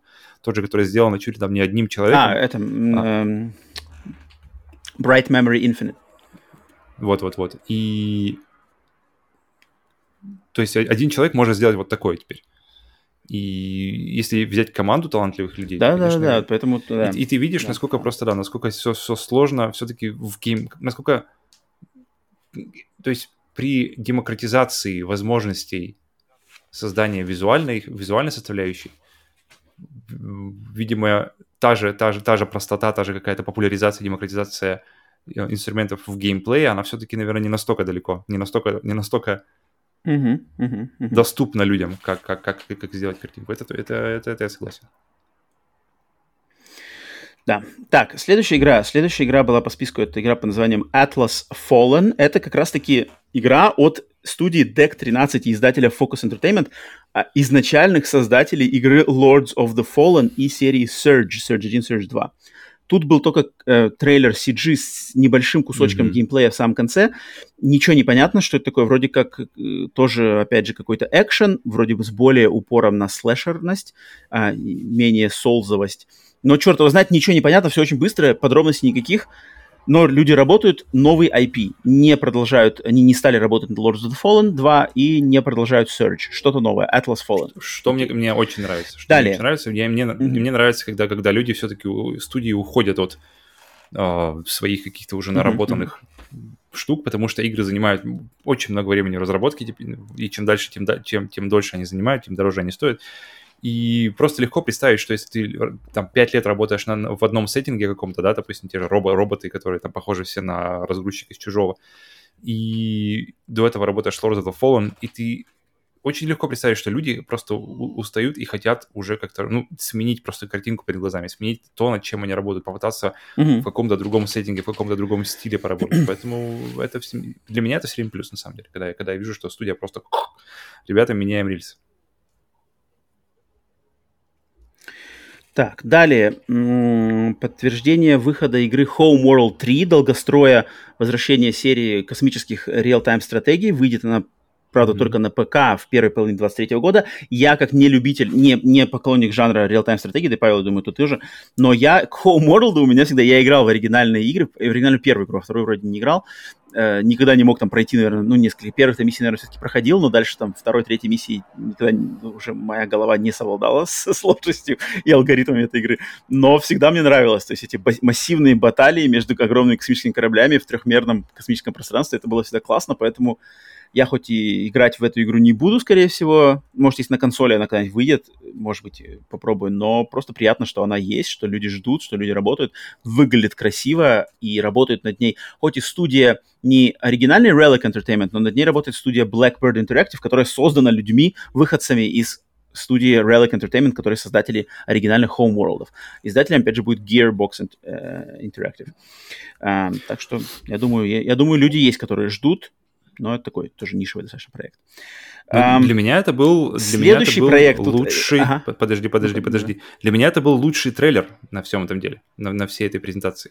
Потому что он был максимально информативен, и он, и он максимально показывал, будто бы, знаешь, в очень такой э, доходчивой форме он показывал, как работает геймплей. Он показывал тактику. То есть у нас тут, короче, есть э, какие-то корабли, кораблики с ракетами. Их, на них лучше в лоб не лезть. Поэтому мы посылаем, мы посылаем э, взвод каких-то маленьких истребителей через какие-то тоннели, через какой-то в обход всей этой битвы, чтобы они зашли сзади и вы, в какую-то более выгодную позицию. И причем, причем это все в трехмерном пространстве, то есть это не просто, да, это, то есть вроде как, да, в космосе, но, но все корабли все равно существуют в какой-то двухмерной плоскости. Нет, здесь именно что, вот здесь они пози- позицию закрепи- закрепились в, в позиции какие-то ракетные такие маленькие корабли- кораблики, мы в трех, именно в трехмерном тактическом пространстве mm-hmm. обходим их с другой стороны через какие-то трубы, через какие-то сервисные тоннели, все, вы, выигрываем положение, выигрываем битву, и потом еще в итоге забираем, то есть раз, расхреначиваем их там какой-то э, большой корабль, который прибыл на подмогу своими как раз-таки тоже ракетными крейсерами или чем-то маленькими такими. И потом еще кусок забираем себе. Вот, вот этот корабль, короче, немножко наш трофей мы забираем себе. Теперь у нас есть вот такой тоже ракетный корабль. И прямо все понятно, все максимально пока информативно, как игра устроена, как она работает, как ты можешь очень легко представить, как ты будешь командовать этими ребятами, какие другие тактические ситуации ты сразу начинаешь в, в, в голове у себя прокручивать. Блин, интересно, а если большие корабли, как ты, знаешь, какие-то цел, или, или целые эскадрильи там прямо этих кораблей, как это все будет работать, он, он заставляет тебя... немножко помечтать, что, мне кажется, как раз-таки удел именно самых крутых трейлеров, которые заставляют тебя попридумывать еще разнообразные сценарии после того, что ты уже увидел. И максимум, и, и все, что мы видели вроде как на движке, да, то есть это же не какие там эти... Все, InEngine. Ну и... да, там... Она все время была на движке, и... мне кажется, эта игра, даже тогда она была на да, движке. Да, да. И, и, кстати, что, что мне очень понравилось отдельно, это очень приятная музыка, прямо максимально атмосферная и подходящая вот именно, как я вижу, для этого вайба. Поэтому для меня это прямо самый, самый дельный такой, самый, самый топовый роль, э, трейлер этой, этой конференции, презентации. Интересно, интересно. Ну, ну блин, ну, это игра, походу, до которой ты не доберешься. Никогда. Самый дельный трейлер, но игра не никогда. никогда. Но трейлер я могу оценить отдельно, отдельно от игры, да. Um, следующий, следующий новостной анонс был, что игра под названием Hard Space Shipbreaker двадцатого сентября этого года выйдет на консолях PlayStation пять и Xbox Series X, Series S. Игра, которую я очень давно э, хотел поиграть, очень у меня был давно к ней интерес, я очень завидовал всем ПКшникам, когда игра в мае, что ли, в мае или в марте этого года вышла в, на ПК и в ПК-геймпассе. Игра про жизнь работника, который, значит, чь, чь, чьей работой является разрезание старых, отправленных в утиль космических кораблей. То есть ты м, в роли этого человека летаешь в значит, безгравитационном пространстве с резаком лазерным и рубишь на части огромные космические корабли, которые должны потом как-то отправляться в утилизацию, не знаю, на металлолом или куда-то. И там есть, насколько я знаю, сюжет, есть какая-то менеджмент-составляющая, есть какие-то прокачки резаков. Блин, мне просто сам концепт, вот смелость, креативность, интересность, от первого лица все это играется, огромные космические корабли, то, что ты их можешь резать, вообще там полностью какая-то симуляция физики, можно реально резать вообще все под любыми углами, там это какая-то пазл составляющая. Я очень давно хотел поиграть в эту игру, я супер рад. Для меня, наверное, по радости, это, это главный анонс это всего Gamescom, это то, что эта игра все-таки выйдет на консолях, и скоро. И можно уже сделать предзаказ, она стоит сорок баксов, причем, кстати, она будет в первый день в геймпассе, но эту игру я точно хочу купить на PlayStation пять и, и пускай, блин, это, это для меня, это как бы вот, вот как вот для меня э, отдушина это SnowRunner, MudRunner, вот это mm-hmm. то же самое, yeah, как будто есть люди, которые просто знают, блин, вот есть роман, Есть да, роман, который и любит надо нам сделать для него игру. Какую игру бы ему хотелось? Да, он, он, он, не, он, он не любит играть в видеоигры, он любит работать в видеоигры, он любит возить, возить всякие деревья, холодильники к бабушке, он любит резать старые космолеты. Супер. Человек любит. Класс. Поэтому, ну, я рад, что у этой игры, на, на, когда она вышла на КПК, у нее очень хорошие обзоры, она, она очень, на самом деле... ее очень хвалили. Я следил за этой игрой, следил ее за разработкой, выходом и... Блин, класс, жду не дождусь, на самом деле. Один из главных релизов, на самом деле, для меня в этом году стал вдруг неожиданно. Mm. Так, и дальше. Анонс на лето двадцать третьего года следующей игры от перерожденной студии Telltale. А, игры под названием The Expanse, то, что по-русски называется вроде «Экспансия». Это проект по книжкам слэш-сериалу «Экспансия», который и книжки закончены, и сериал вроде уже законченный. И это вот... первый проект от перерожденной студии, возрожденной как Феникс студии Telltale, то есть интерактивные, интерактивное кино, интерактивное повествование. Я не знаком с «Экспансией», мне очень хочется почитать эти книжки, пока что не начинал, вообще ничего не знаю, вообще ничего не заспойлено, поэтому к этой интересно, но мне интересно, как, как себя покажет перерожденная студия Telltale, потому что лет эдак десять назад Telltale просто были, блин, лидерами индустрии вообще, хватали вообще все продажи и э, награды, и потом они так скоропостижно прямо пфф, выгорели. Что будет с перерожденной mm-hmm. версией студии? Мне интересно будет посмотреть. Но проект, проект пока что мимо меня, потому что не в теме. Эм, mm-hmm. Так, дальше, дальше. Забавная игра под названием Killer Clowns from Outer Space The Game. Э, клоуны-убийцы из космоса. Игра от студии TerraVision Games, основанной человеком по имени Рэнди Гринбек, который был одним из э, главных руководителей игры «Пятница тринадцатое». То есть это mm-hmm. и, в, будучи верным своим, значит, своему послужному списку, человек в этой новой студии также делает а, а, мультиплеерную игру с, мульти, с асинхронным м, мультипле, онлайн-мультиплеером по... B-муви, ужастиковской B-муви франшизе, причем еще более, значит, намного более нишевой, чем пятница тринадцатое, сумасшедшие клоуны из космоса, ну это да, это трэш, трэш-ужастик из восьмидесятых, и в этой игре будет, надо там управлять, мультиплеер три, трое против семерых, то есть здесь еще более в асинхронность mm-hmm. какую-то пошли, то есть mm-hmm. три клоуна против семерых, наверное, каких-то жителей, то есть да, у клоунов э, задача всех порезать и захватить, значит, планету, у семерых других... видимо, все это защитить. Забавно, забавно, что как бы подняли совершенно трешовый фильм. Ну да, трешовый культовый фильм. У него есть, на самом деле, небольшая армия фанатов даже. Что прикольно, осталось? Прикольно. Осталось только фан... какой-нибудь сделать э, асинхронный мультиплеер по фантазму, где один играет э, The Tall ну, Man на самом деле... Ой! И, вы... и выпускает шар... Шар... Вот шары, вот. которые летают. Блин, а шары, на самом деле, с шарами можно много, на самом деле, придумать всяких интересных, мне кажется, игровых механик. Если задуматься, mm-hmm. с шарами можно, можно. Шар, не видно. А, кресло у меня за, все заполняет. Шар, шар стоит. Um, так, следующее, что у нас еще осталось? Осталось несколько игр буквально. Um, Scars Above, это вот то, что, когда я смотрел на стриме, мне казалось, что это какой-то более такой бюджетный Returnal. Uh, игра от студии Mad Head Games, которые какие-то разработчики из Белграда, Из, да, из, из, из, из Сербии, э, которые ни чем не работали. Я зашел на их сайт, посмотрел у них какой-то супер-мега, супер-мега такой хайповый сайт. Они там что-то себя так расхваливают, что они какие-то... Они принадлежат Embracer slash Saber Interactive, то есть они в этой всей э, конюшне Embracer, о которой поговорим немножко позже еще в этом выпуске.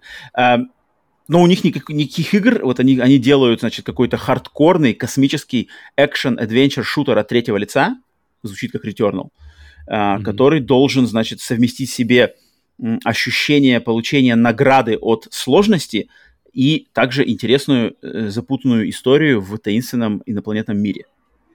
Звучит как Returnal, выглядит тоже как Returnal, но такой более цветастенький и более какой-то такой простенький. Но черт его знает, кто это, что это, не знаю.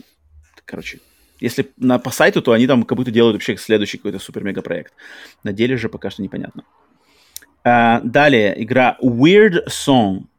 Игра тоже, про которую ничего не известно, только си джи-ролик, но э, тут на ней работали ветераны из Bethesda, в частности, человек по имени Джефф Гардинер, который работал над серией Fallout и над э, Skyrim. Ну, короче, над, он работал долгое время mm-hmm. в Bethesda, и это его следующий, значит, его проект от студии под названием Something Wicked Games, новая студия, которую этого Джефф Гардинер организовал.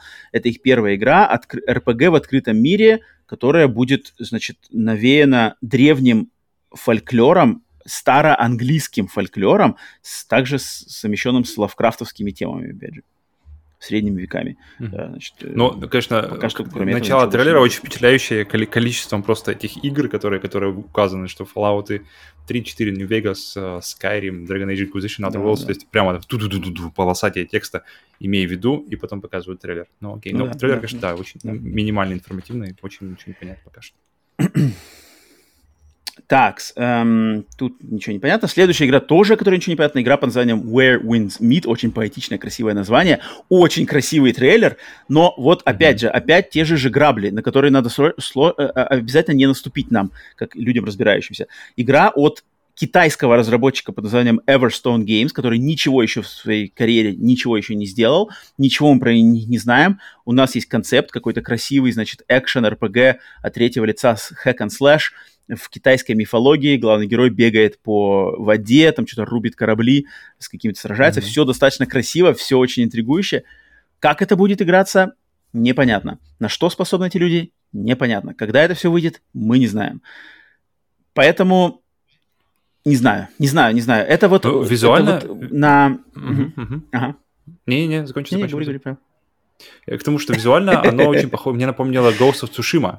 Оно прямо вот как Ghost of Tsushima. А, ну так, кстати, но, в чате но, тоже люди говорили. Но, но, но Китай, ну типа, но другое. И, китайская мифология. Но Ghost of Tsushima это... Да-да-да, именно мифологии вот эти вот, уже прямо где, где все там летают. Там типа фильмы типа «Герой», «Кинжалы». И опять у меня тот же вопрос, на самом деле, к... Там даже есть кадр, где он какая-то бамбуковая роща, я на секунду подумал, блин, подождите, а что это, какой-то ди эл си для... Чё, чё, чё, чё, Ghost of Tsushima, что, где, почему-то в Китай ушел? Но, но потом, да, ну, выглядит, конечно, теперь, правда-правда, графику, графику теперь можно позволить себе прямо хорошо-хорошо, жирненько мазать. Это, это меня радует.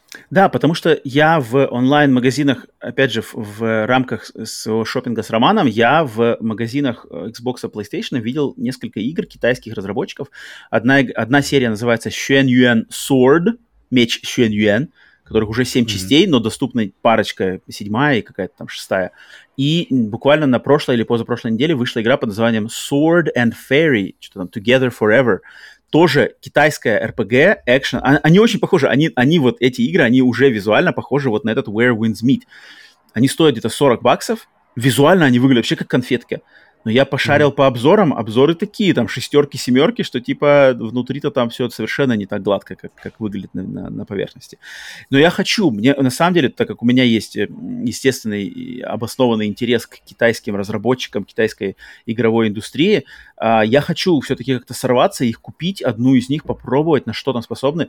То есть, на самом деле, ли это неограненные бриллианты, либо это, наоборот, фуфлы, фуфлышка в красивой обертке. Мне очень интересно для себя расставить это эти точки над «и» с помощью личного знакомства. Поэтому у меня интерес есть, и, скорее всего, в ближайшее время я когда-то на подкасте расскажу про это, когда сам с ними ознакомлюсь.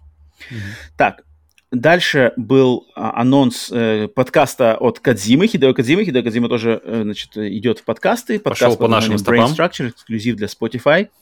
Да, конечно, он... он, он вдохновляется от лучших представителей жанра сплит-скрин, и в, с, вместе с сотрудничеством с Spotify запускает свой подкаст в этот раз на английском и на японском, то есть сам там будет говорить на японском, но подкаст будет переводиться дубляжом на английский.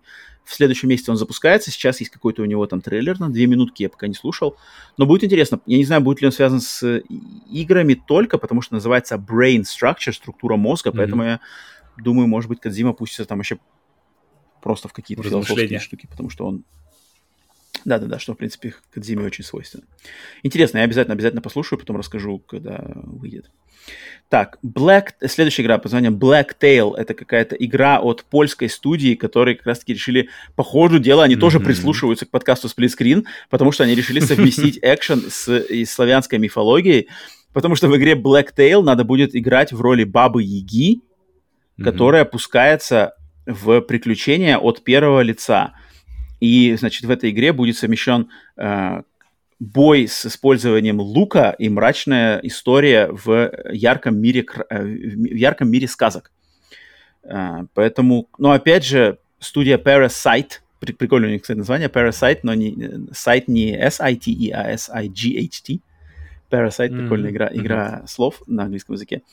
Um, И они вот пишут, что от первого лица, сюжетно ориентированный, экшн-адвенчер, стрельба из лука, мифология, темный юмор, сюрреализм. Главный персонаж Баба-Яга. Прикольно, концепт опять же прикольный. Кто такие, что сделают, на что способны, не знаем, ждем. Вот Джефф Килли привез нам в этот раз очень много вот такого. Босса Кощея. Кто что... Типа того, надеюсь, надеюсь. На самом деле, если выйдет классно, что клево. Так же, как следующая игра под названием Phantom Hellcat. Тоже игра выглядит прикольно.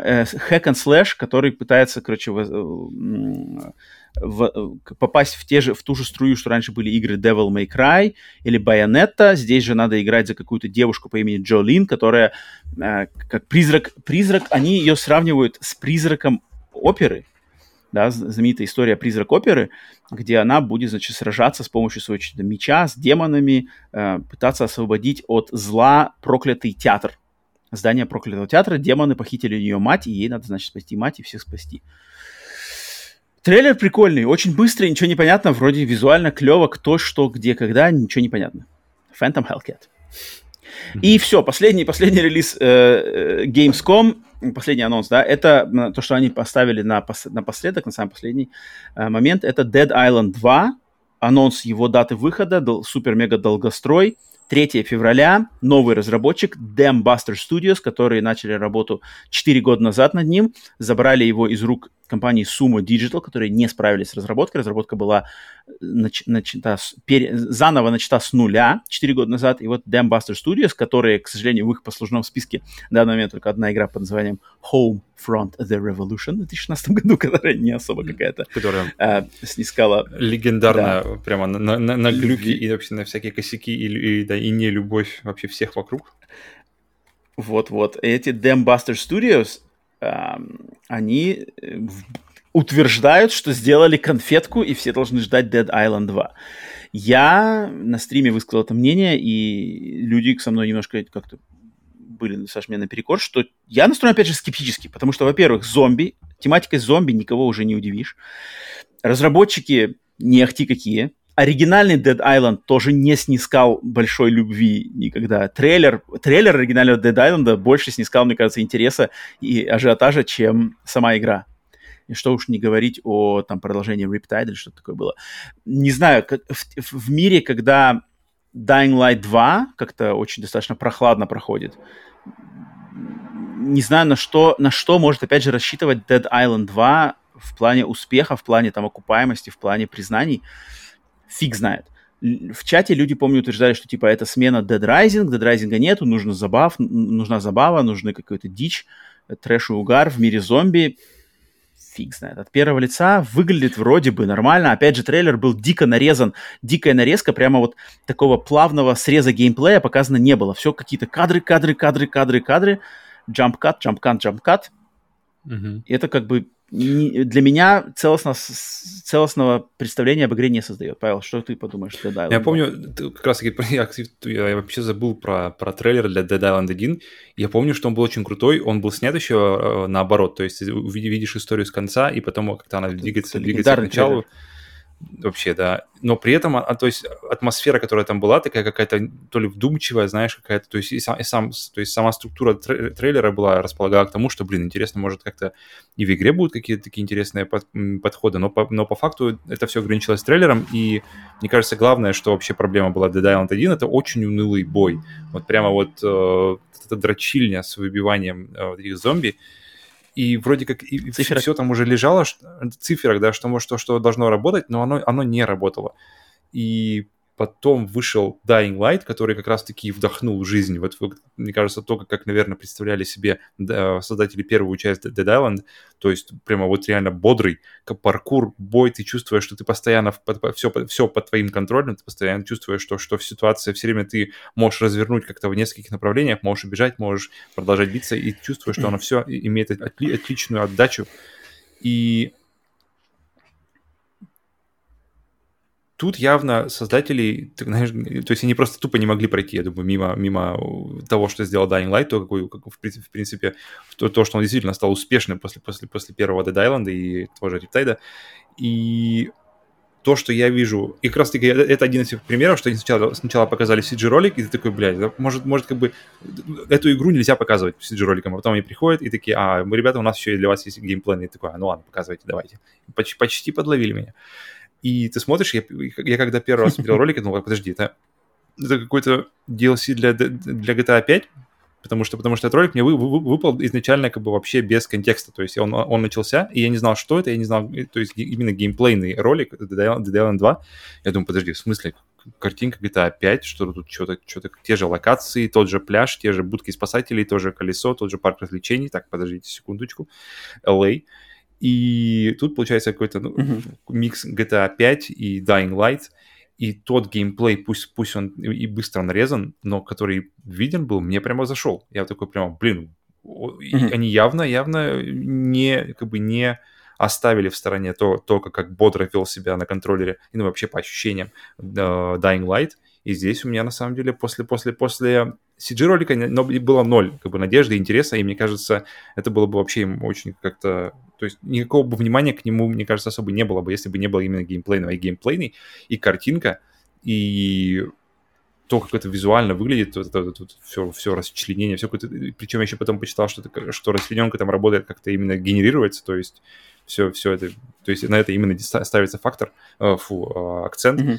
И на самом деле это может быть что-то, по крайней мере, я, для меня это вдруг стало достаточно ожидаемой игрой, потому что Dead Island два, ой, Dead Island, Dying Light два, он как-то, из того, что я видел, я вроде как не, не, не получил, по крайней мере, визуально из того, из, из того геймплея трейлеров, которые я, попались мне в глаза, вроде как не то, что я бы хотел иметь. А вот когда я вижу вот этот вот сеттинг эл эй, все такое лайтовое, все такое приятное, какой-то, какой-то трэшовый э, вайб именно, что все какие-то мужики друг другу здороваются, пока там зуб, зуб, зуб, называется, убивают зомби, что и там Майк, и пошел дальше куда-то рубить там, в магазин по, по пути. Блин, я жду. У меня, я вдруг, mm-hmm. вдруг начал ждать, потому что для меня это такое ощущение, что я, наверное, ждал чего-то вот в эту сторону, когда я думал о Dying Light два. Поэтому, поэтому интересно. Посмотрим, пока но, за, но, будет, но... Спешу тебе mm-hmm. сказать, что трейлеры Homefront The Revolution тоже были крутые. Они были отличные. Они были отличные. Они были отличные. Поэтому тут лучше, мне кажется, подготовиться к худшему варианту. Но, опять же, если будет... Ожидание-то все равно есть. Тут Dead Island два. Во-во. Да, да. Да, вот таким, значит, таким образом закрыли Gamescom Opening Night Live двадцать двадцать два. Спорное, спорное шоу, но, опять же, вот наговорили мы уже сколько-сколько разбора. На самом деле, много всего копнуть было куда. Надеюсь, вместе с нами вы получили более обширную картину представления, что стоит ждать, что не стоит ждать, к чему стоит скептически отнестись, что, к чему стоит присмотреться повнимательнее. Поэтому вот... Такой, такой, так сказать, разбор от сплитскрина для вас mm-hmm. а, Gamescom. Так, и переходим... Накидайте пару строк, что вы сами ждете, что, что, что для вас... Угу. Что, что для вас становится, является каким-то ожиданием, потому что для меня сюрприз был в, именно в ожиданиях. Это Dying Light два, который я, в принципе, не ждал. И мне очень, я прямо максимально заценил трейлер для uh, Home, Homeworld два. три, три, Homeworld три. Mm-hmm. три.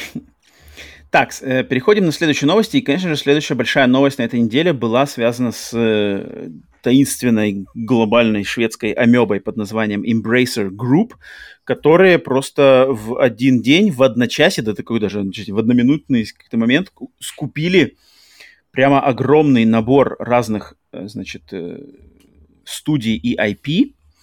Да. В этот раз конгломератом были скуплены права на такие франшизы, как «Хоббит» и «Властелин колец», и все, что связано с творчеством э, Рональда Руэлла Толкина, Джона Руэлла Толкина, и также такие компании, как Limited Run Games, Tuxedo Labs, Tripwire Interactive, Synctrix, Tatsujin, Bitwave Games и, и Geotech, или Geotech, не знаю. Um, mm-hmm. Что, конечно... И, а, нет, и еще даже какое-то, и еще таинственное какое-то еще одно приобретение. Они в своем списке в этих документах опубликованных сказали, что они сделали еще одно приобретение э, какой-то компании, связанной с ПК-слэш-консольным рынком, но они в целях что-то интересов, стратегических интересах, бизнес-интересах не могут пока огласить, кого они приобрели. Это очень интересное, таинственное mm-hmm. какое-то было дополнение от Embracer. Э, ну, то есть они сделали акцент на, на это, все эти... что, что интересно. Ну, они, да, они в конце, типа, позже огласим, что не знаю, что это такое. А, ценники ни на одну из этих покупок оглашены также не были. Поэтому, ну, тут, опять же, я не знаю, Павел, если у тебя какие-нибудь мысли, давай ты огласи свои первые. У меня, у меня есть несколько мыслей по этому поводу, что тебе искать по поводу движков. Мне интересно, на самом деле, из всего...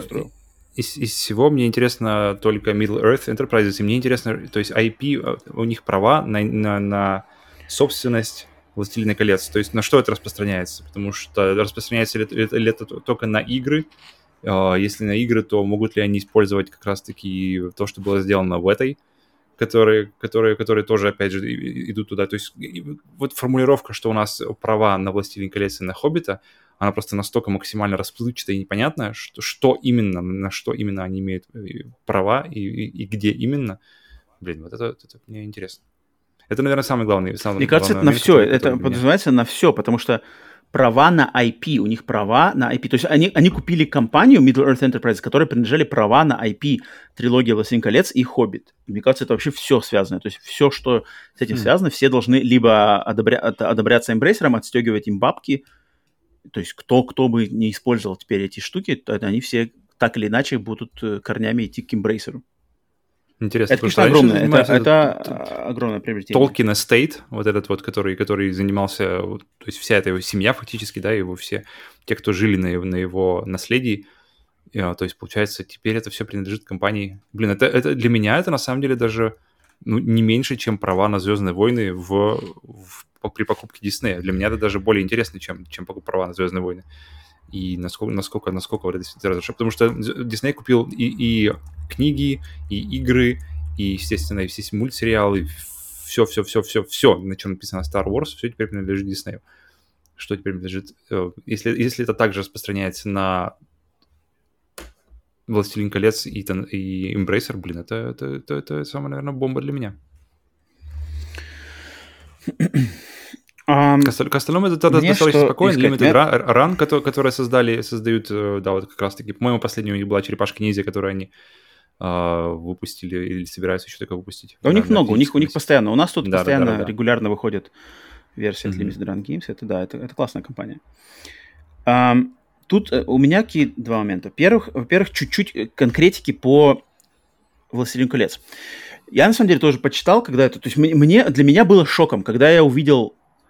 эту новость, что Embracer купили права на «Властелин колец» и «Хоббита» это купили. Нихера себе, как бы как, как вообще такое возможно? Mm-hmm. Это же один из тоже там самых главных франшиз. Тут все на подходе, mm-hmm. блин, на подходе там и голлумы, на подходе сериалы.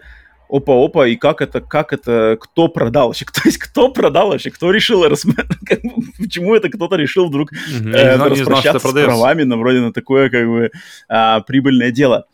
И знаешь что, слушай, вот-вот-вот, именно что. И слушай, я что нашел какую инфу, которая меня очень заинтересовала.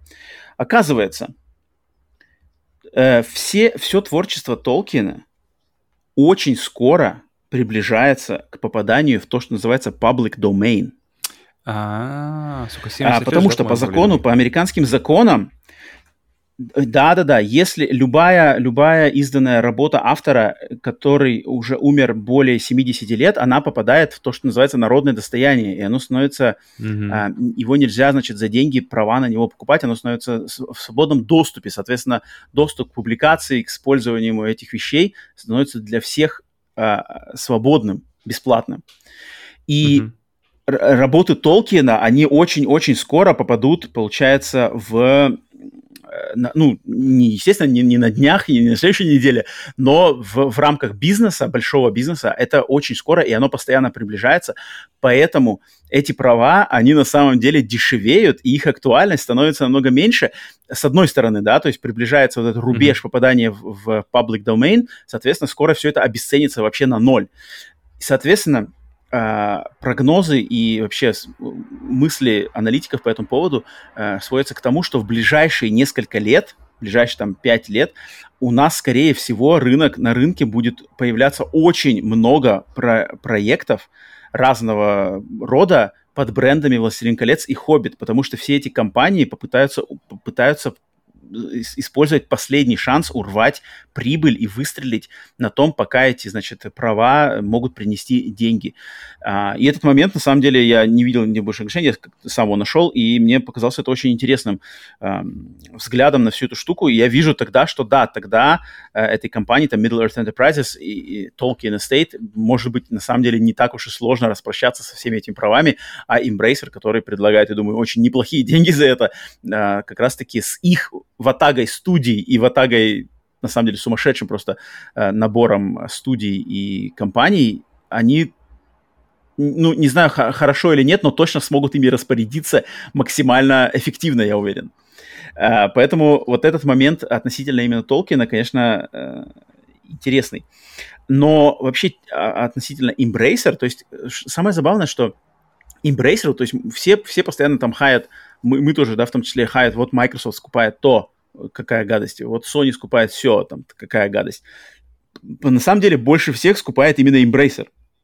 И негатива в сторону Embracer как раз-таки такого нету, как, потому что он как-то не участвует, да, в консольных войнах, там нету Embracer боев, а, но на самом деле Embracer скупает, по сути дела, вообще все, что плохо лежит. Они скупают «Властелин колец», «Tomb Raider», uh, «Legacy of Kain», «Deus Ex», все это уходит к Embracer, какие-то ай пи поменьше, студии поменьше, mm-hmm. все туда, все туда, uh, «Little Nightmares», там что угодно. И я просто не понимаю, как бы, что от этого можно ожидать. То есть, когда компания... у этого даже огромной компании, холдинга компаний, столько студий, столько ай пи, столько проектов. Деньги у них в любом случае не бесконечные, не бездонные. И штат сотрудников, которым всем надо этим руководить, менеджеров, там, продюсеров, тоже не бесконечный.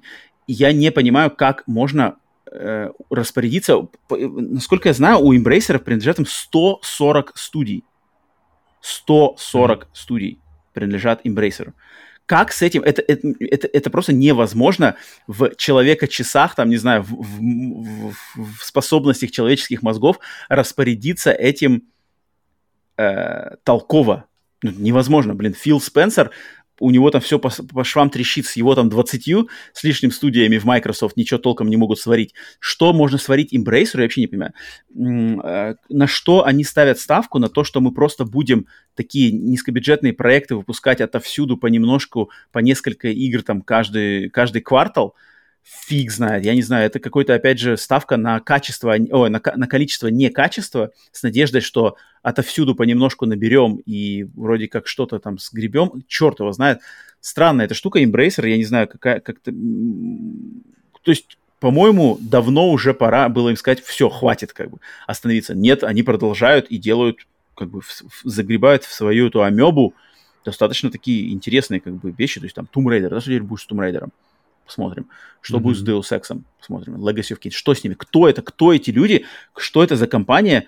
Как бы, что мы от них можем ожидать? У них нету никакого вообще не знаю, с кредита доверия, что они знают, и, и, и у них есть хорошие планы, как с этим всем распоряжаться. Оно просто уходит в какую-то черную огромную дыру под названием Embracer. Там где-то сидит. И мы ждем, что когда-то нам что-то оттуда выскочит, с надеждой, что это окажется классным. И, и хотелось бы, что, потому, что это окажется было хорошим. Да-да-да. Непонятно. Так вот, и черт его знает. Поэтому я, на самом деле, с очень большим скепсисом отношусь ко всем этим приобретением Embracer, потому что мне, я больше это вижу именно как пропадание, там, не знаю, талантливых разработчиков, талантливых ай пи просто куда-то, и что с ними там будет твориться, мы непонятно, узнаем и увидим или нет.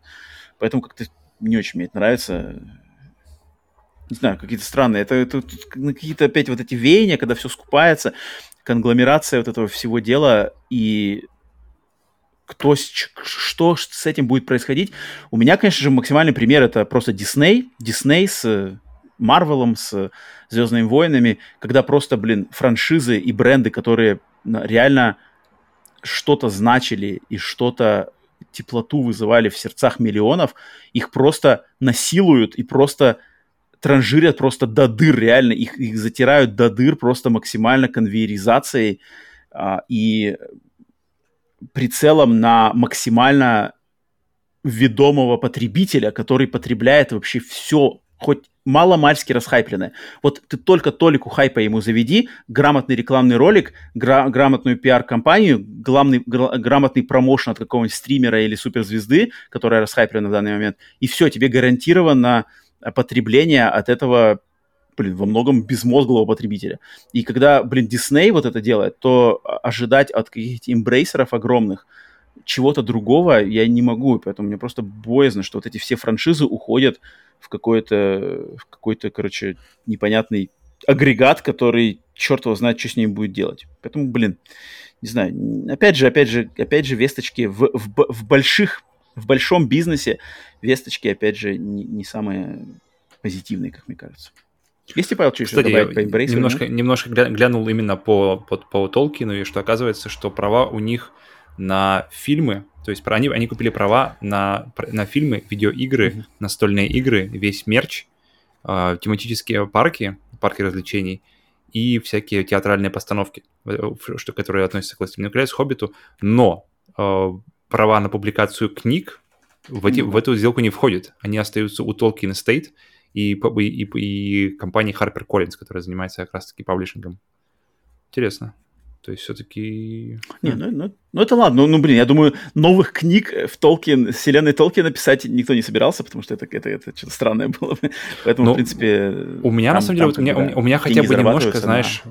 Меня немножко отлегло, потому что мне, мне паблик домен или нет, все равно, то есть э, у меня, знаешь, такое какое-то, не знаю, мысль, что, блин, хотелось, приятно, когда наследие какого-то автора, какого-то человека, оно остается в семье, то есть в какой-то мере хотя бы, да, и что наследие Толкина — это книжки непосредственно, то есть все остальное — это, это, это все равно, что это фан, фанфик, считай, то есть те же фильмы, это все, это, это как бы, это, это, это не, не то, что сделал сам Толкин, который, который, по-моему, и говорил, что и в моей книге вроде как э, снять-то, не, наверное, не получится. Хотя он это говорил, когда, там, я думаю, в, в свое время вряд ли получилось. И когда все-таки вот именно само это, это ядро, само, само сердце вот это вот всей, всей, всей вселенной «Властелин колец» — это сами книги, и что они остаются все-таки у uh, Tolkien Estate, это, это, это, я считаю, я, для меня это хороший вопрос. Нет, это... Это-то понятно, да, и с, книг, с книгами ничего не случится, они как, они как были, они всегда, всегда так и есть. Именно вот, да, то, что подразумевается ай пи rights, да, то есть использование именно бренда. Бренд «Властелин колец», бренд «Хоббит», вот оно, вот оно пошло, по, пойдет, пойдет по, по, всем, по всему, чему угодно. Ну, посмотрим. посмотрим. Mm. Такс, и следующая новость. Быстро, это то, что Sony наконец-то объявила как минимум окошко выхода пи эс ви ар два, и mm-hmm. это анонс на начало двадцать третьего года. Конкретной даты, что... конкретной цены все еще пока что нету, но уже все сужается, сближается, ближе, ближе, ближе. И у нас, если вспомнить наш ну-ка, долгоиграющий... Ну-ка, как раз-таки, ну-ка напомни, где мы были в нашем, в нашем пари. Долгоиграющий наш жребий. У меня стоит двадцатого марта, uh-huh. а у тебя стоит двадцатого ноября. Поэтому ну, тут пока, пока что, понятно, на но... самом деле, конкретики, конкретики нету. Да, то есть, если она выходит в январе, то побеждаешь ты. Если она выходит в феврале, скорее всего, я. Поэтому, Мне кажется, я, поэтому... я ставлю, что ну, все-таки... Ну, ты, конечно, лиху дал, но ноябрь забомбил свое предсказание. Очень, это это очень хотелось. Мне просто очень хотелось поскорее его увидеть, поскорее получить. И, но я считаю, я, я сейчас думаю, что да. я все-таки ставлю, что ты эту штуку, эту, этот балл возьмешь. Я думаю, как раз-таки где-то к марту, наверное, он и соберется. Чтобы так завершить как раз-таки либо финансовый год, либо... Так что... Uh, я от себя только жду уже просто предзаказа. Тут как бы тут уже не вариант. Просто предзаказ, mm-hmm. когда выкидывают, там какой бы там ценник на ней не был, uh, я делаю предзаказ, просто буду ждать, когда придет эта коробка уже, чтобы все это попробовать и узнать, что там такое. Поэтому тут, mm-hmm. да. Uh, так, дальше следующая новость, опять же, про фильмы. Тут, наверное, тоже опять говорить немного ничего не стоит, потому что мы узнали, что на этой неделе, что ждет нас еще больше экранизаций видеоигр. В частности, то, что Sony начинают работу над фильмами по играм Gravity Rush и Days Gone, а компания Sega анонсировала экранизации игр Space Channel пять и Comics Zone.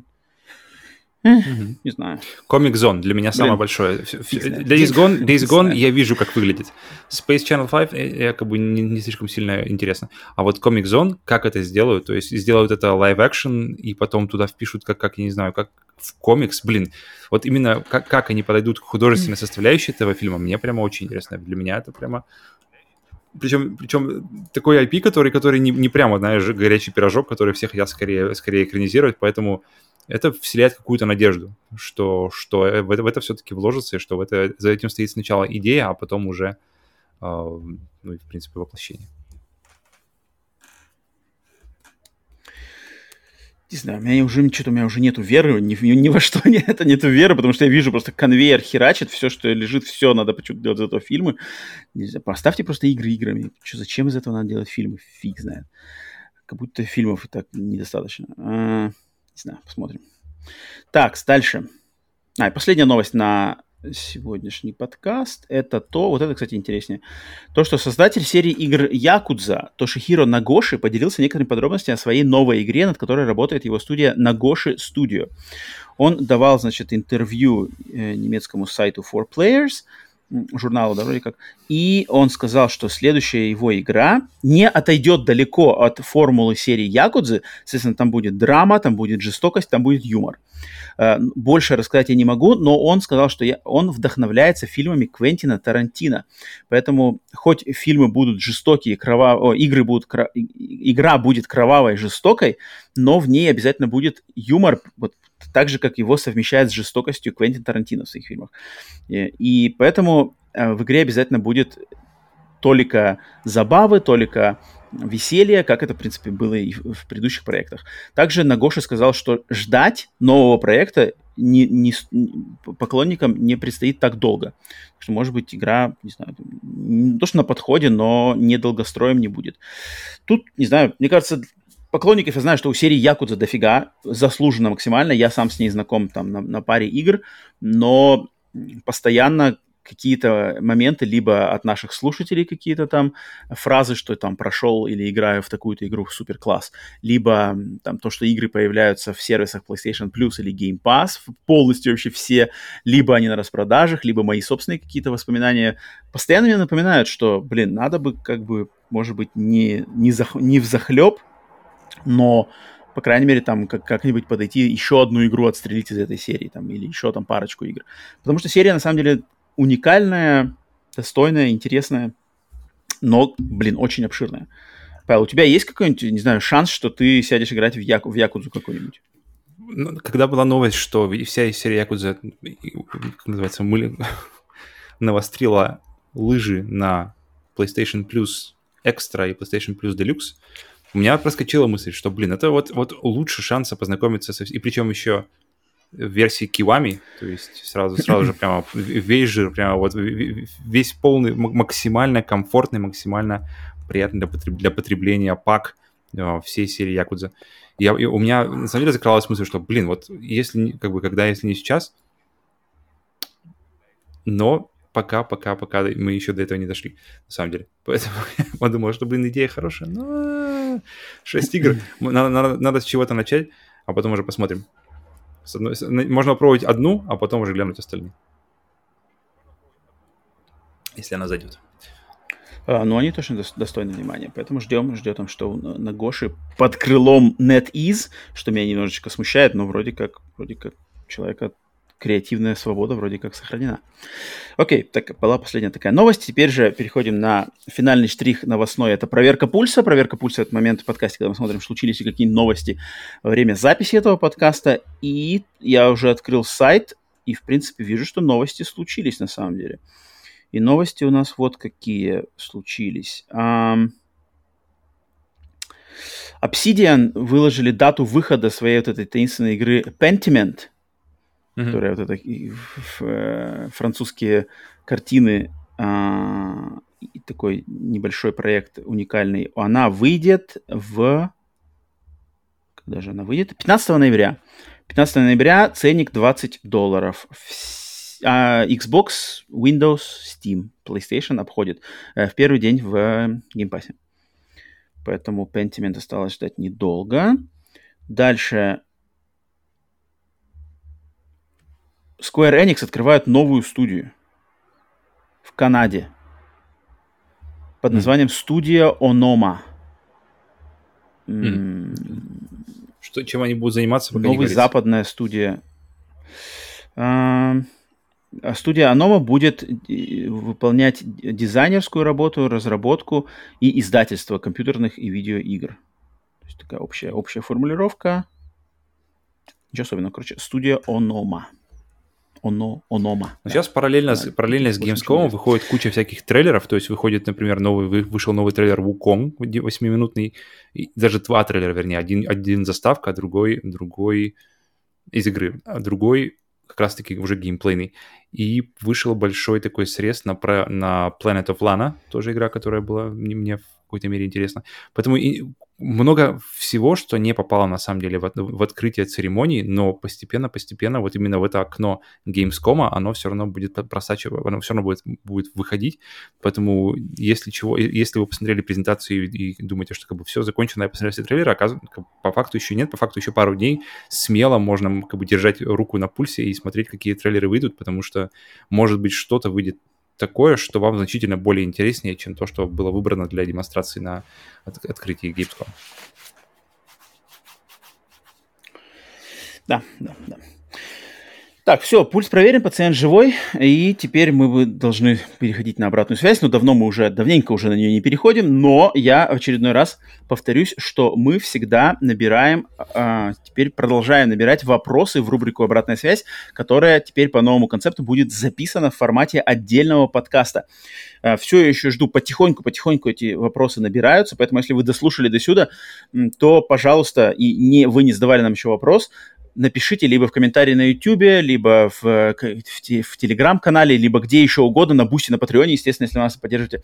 Пишите любые вопросы к нам, либо ко мне лично, к Павлу лично, связанные с играми, не связанные с играми, связанные с чем угодно. Пишите этот вопрос, мы его возьмем. И совсем уже чуть-чуть осталось, буквально, не знаю, еще два-три вопроса, и, мне кажется, я уже дам отмашку, что нам можно записывать, так сказать, разбор писем в редакцию, поэтому моя большая просьба очередная, давайте-давайте добавим еще парочку-тройку вопросов в обратную связь, и мы запишем этот э, письменный ответный бонус. Все, поэтому выпуск восемьдесят два подходит к своему завершению. Э, не знаю, выпуск, можно, можно было его называть, по сути дела, отдельным сплит-скрин бонусом полностью разбора Gamescom, потому что мы как-то, я даже не ожидал, что мы так глубоко по- погрузимся в Gamescom, но оказывается, вот он, на самом деле, после, после самой презентации у меня был достаточно негатив, но как-то вот сейчас мы с ней разобрались. Позитива это вроде как не прибавилось, но интересных мыслей и нюансиков достаточно добавилось, и мне, мне понравилось, что так... было, было что в мясце, в мясце там пожевать было, в принципе, неплохо. Конечно, спасибо всем тем, кто дослушал нас до конца. Если вы слушали нас первый раз, то будем благодарны, если вы подпишитесь на нас на YouTube, либо на тех аудиосервисах, где вы нас слушали, Яндекс.Музыка, Spotify, Apple подкасты, Google подкасты, я не знаю, каким аудиосервисом вы пользуетесь. Наш подкаст есть везде. А, да, если вам понравилось, то подпишитесь, оставьте комментарий, либо пройдите по ссылкам в описании, по каким нашим соцсетям, телеграм-канал, Либо, конечно же, если вы хотите поддержать нас самым лучшим способом, то также в описании вы можете пройти по ссылкам на сервисы Boosty и Patreon. Я думаю, сервис Boosty как раз-таки самый лучший вариант для тех, кто хочет нас поддержать, из, в частности, из России. То там, на этих сервисах, вы можете за подписку, начиная от сто рублей в месяц и дальше на двести пятьдесят, там, четыреста пятьдесят и до девятьсот рублей в месяц, подписаться на поддержку, спонсорскую поддержку нашего подкаста и получить в благодарность от, за вашу поддержку от нас эксклюзивный контент, эксклюзивные выпуски подкаста «Сплит-скрин бонус», эксклюзивный эксклюзивный вообще подкаст «Рандомайзер», который недоступен больше вообще нигде, и он не связан с видеоиграми, а связан с кучей всякой разной другой всячины. В принципе, вообще всем-всем-всем, кроме видеоигр. А, также, если вы хотите поддержать нас на продюсерском уровне, там и доступны с нами созвоны, которые, кстати, у нас будет на этой неделе, созвон с продюсерами ежемесячный, эксклюзивный чат, а, комментарии с фильмом, к фильмам от меня в рамках проекта «Кинорома». Короче, куча всего, и доступно, начиная даже от ста рублей. От ста рублей в месяц уже вы получите доступ. Поэтому, если вы готовы, мы будем вам благодарны. Если, конечно, вы не готовы или не желаете поддерживать нас финансово, то любая поддержка приветствуется и очень нам, нам важна. Но, конечно же, мы на каждом подкасте должны обязательно отблагодарить наших продюсеров. Наш продюсер, продюсерский состав – это люди, которые нас поддерживают именно на самом высоком а, продюсерском уровне на Boosty и Patreon. И на этой неделе к нам прибавился новый продюсер, которого надо, надо, mm-hmm. прибав... надо отметить... Э- появление нового продюсера и отблагодарить его, конечно же. И это продюсер, внезапный продюсер Игорь Артеев. Если у него, если у него какое-нибудь... Пожалуйста. Эпичное имя. Нету, это просто Игорь. Игорь. Игорь Артеев. Игорь. Игорь. Игорь. Игорь, Игорь, Игорь... Игорь, на самом деле, поддерживал нас достаточно давно и подписан на наш подкаст достаточно давно и поддерживал нас на других уровнях подписки, но вот решил эм, проапгрейдиться до уровня продюсерского, поэтому э, приветствие и благодарность отдельная. Э, внезапно, внезапно проапгрейдженный продюсер всегда приятно. Дальше, конечно же, экзекьютив продюсер Джордж Петрович. Джордж. У нас сегодня с забавным лагом, поэтому я жду, когда Павел выдаст фразу. Железный продюсер Иван Каверин. Hardware Master. Продюсер от Врат Эдема Александра Хеда. Хейдер. Продюсер Симбиот Веном. We are Venom. Теневой продюсер Кинзак. Кинзак. Продюсер извне с непроизносимым для обычного человеческого языка именем. Аршак и Сурсякс. О, сегодня звучит, сегодня звучит по-другому, слушай. а, могучий продюсер, также известный как куратор музея под, подарков подкаста «Сплитскрин» Андрей One Punch Man. One Punch Man. Продюсер-созерцатель пикселя Грей Фокс. Грей Фокс. Почему-то сатана сказал и сегодня. Убийственный продюсер... Кстати, да. И убийственный продюсер Денис Киллер. The Killer. Огромное спасибо нашему продюсерскому составу. Благодаря вашей поддержке подкаст может существовать в таком виде, в каком он существует сейчас. Если вы хотите подписаться и также получить нашу личную благодарность, то, опять же, все в ссылках в описании. Все, поэтому сворачиваем более чем трехчасовой выпуск подкаста «Сплит-скрин». Надеюсь, всем донесли интересных, глубокого ныряния, погружения в анонсы Gamescom. Было приятно пообщаться. До скорых встреч, Павел. Тебе спасибо за твое время. Роман, pleasure. С лагом. Over. Забавно, интересно. Мне интересно, как лаг, лаг воспринимается на этом, потому что, потому что забавно. Давненько у нас что-то на подкастах не было лага, я заметил. Я даже прям, о, лаг появился. Но, в принципе, мне кажется, лаг все-таки лучше, чем те э, страшные какие-то коллапсы, которые у нас были несколько недель подряд, когда yeah, сто процентов, терялись сто процентов. Подкасты. Поэтому, поэтому, если лаг кого-то сегодня докучал, то уж ну, не судите строго, потому что вроде как, по крайней мере, мы не потеряли ничего из, из из записанного. Все, всем до скорых встреч. Продолжаем жить мирно, общаться, не ссориться, играть в игры, не в консоли, любить друг друга. До скорых встреч. С вами были Роман, Павел, подкаст «Сплит-скрин». Покеда.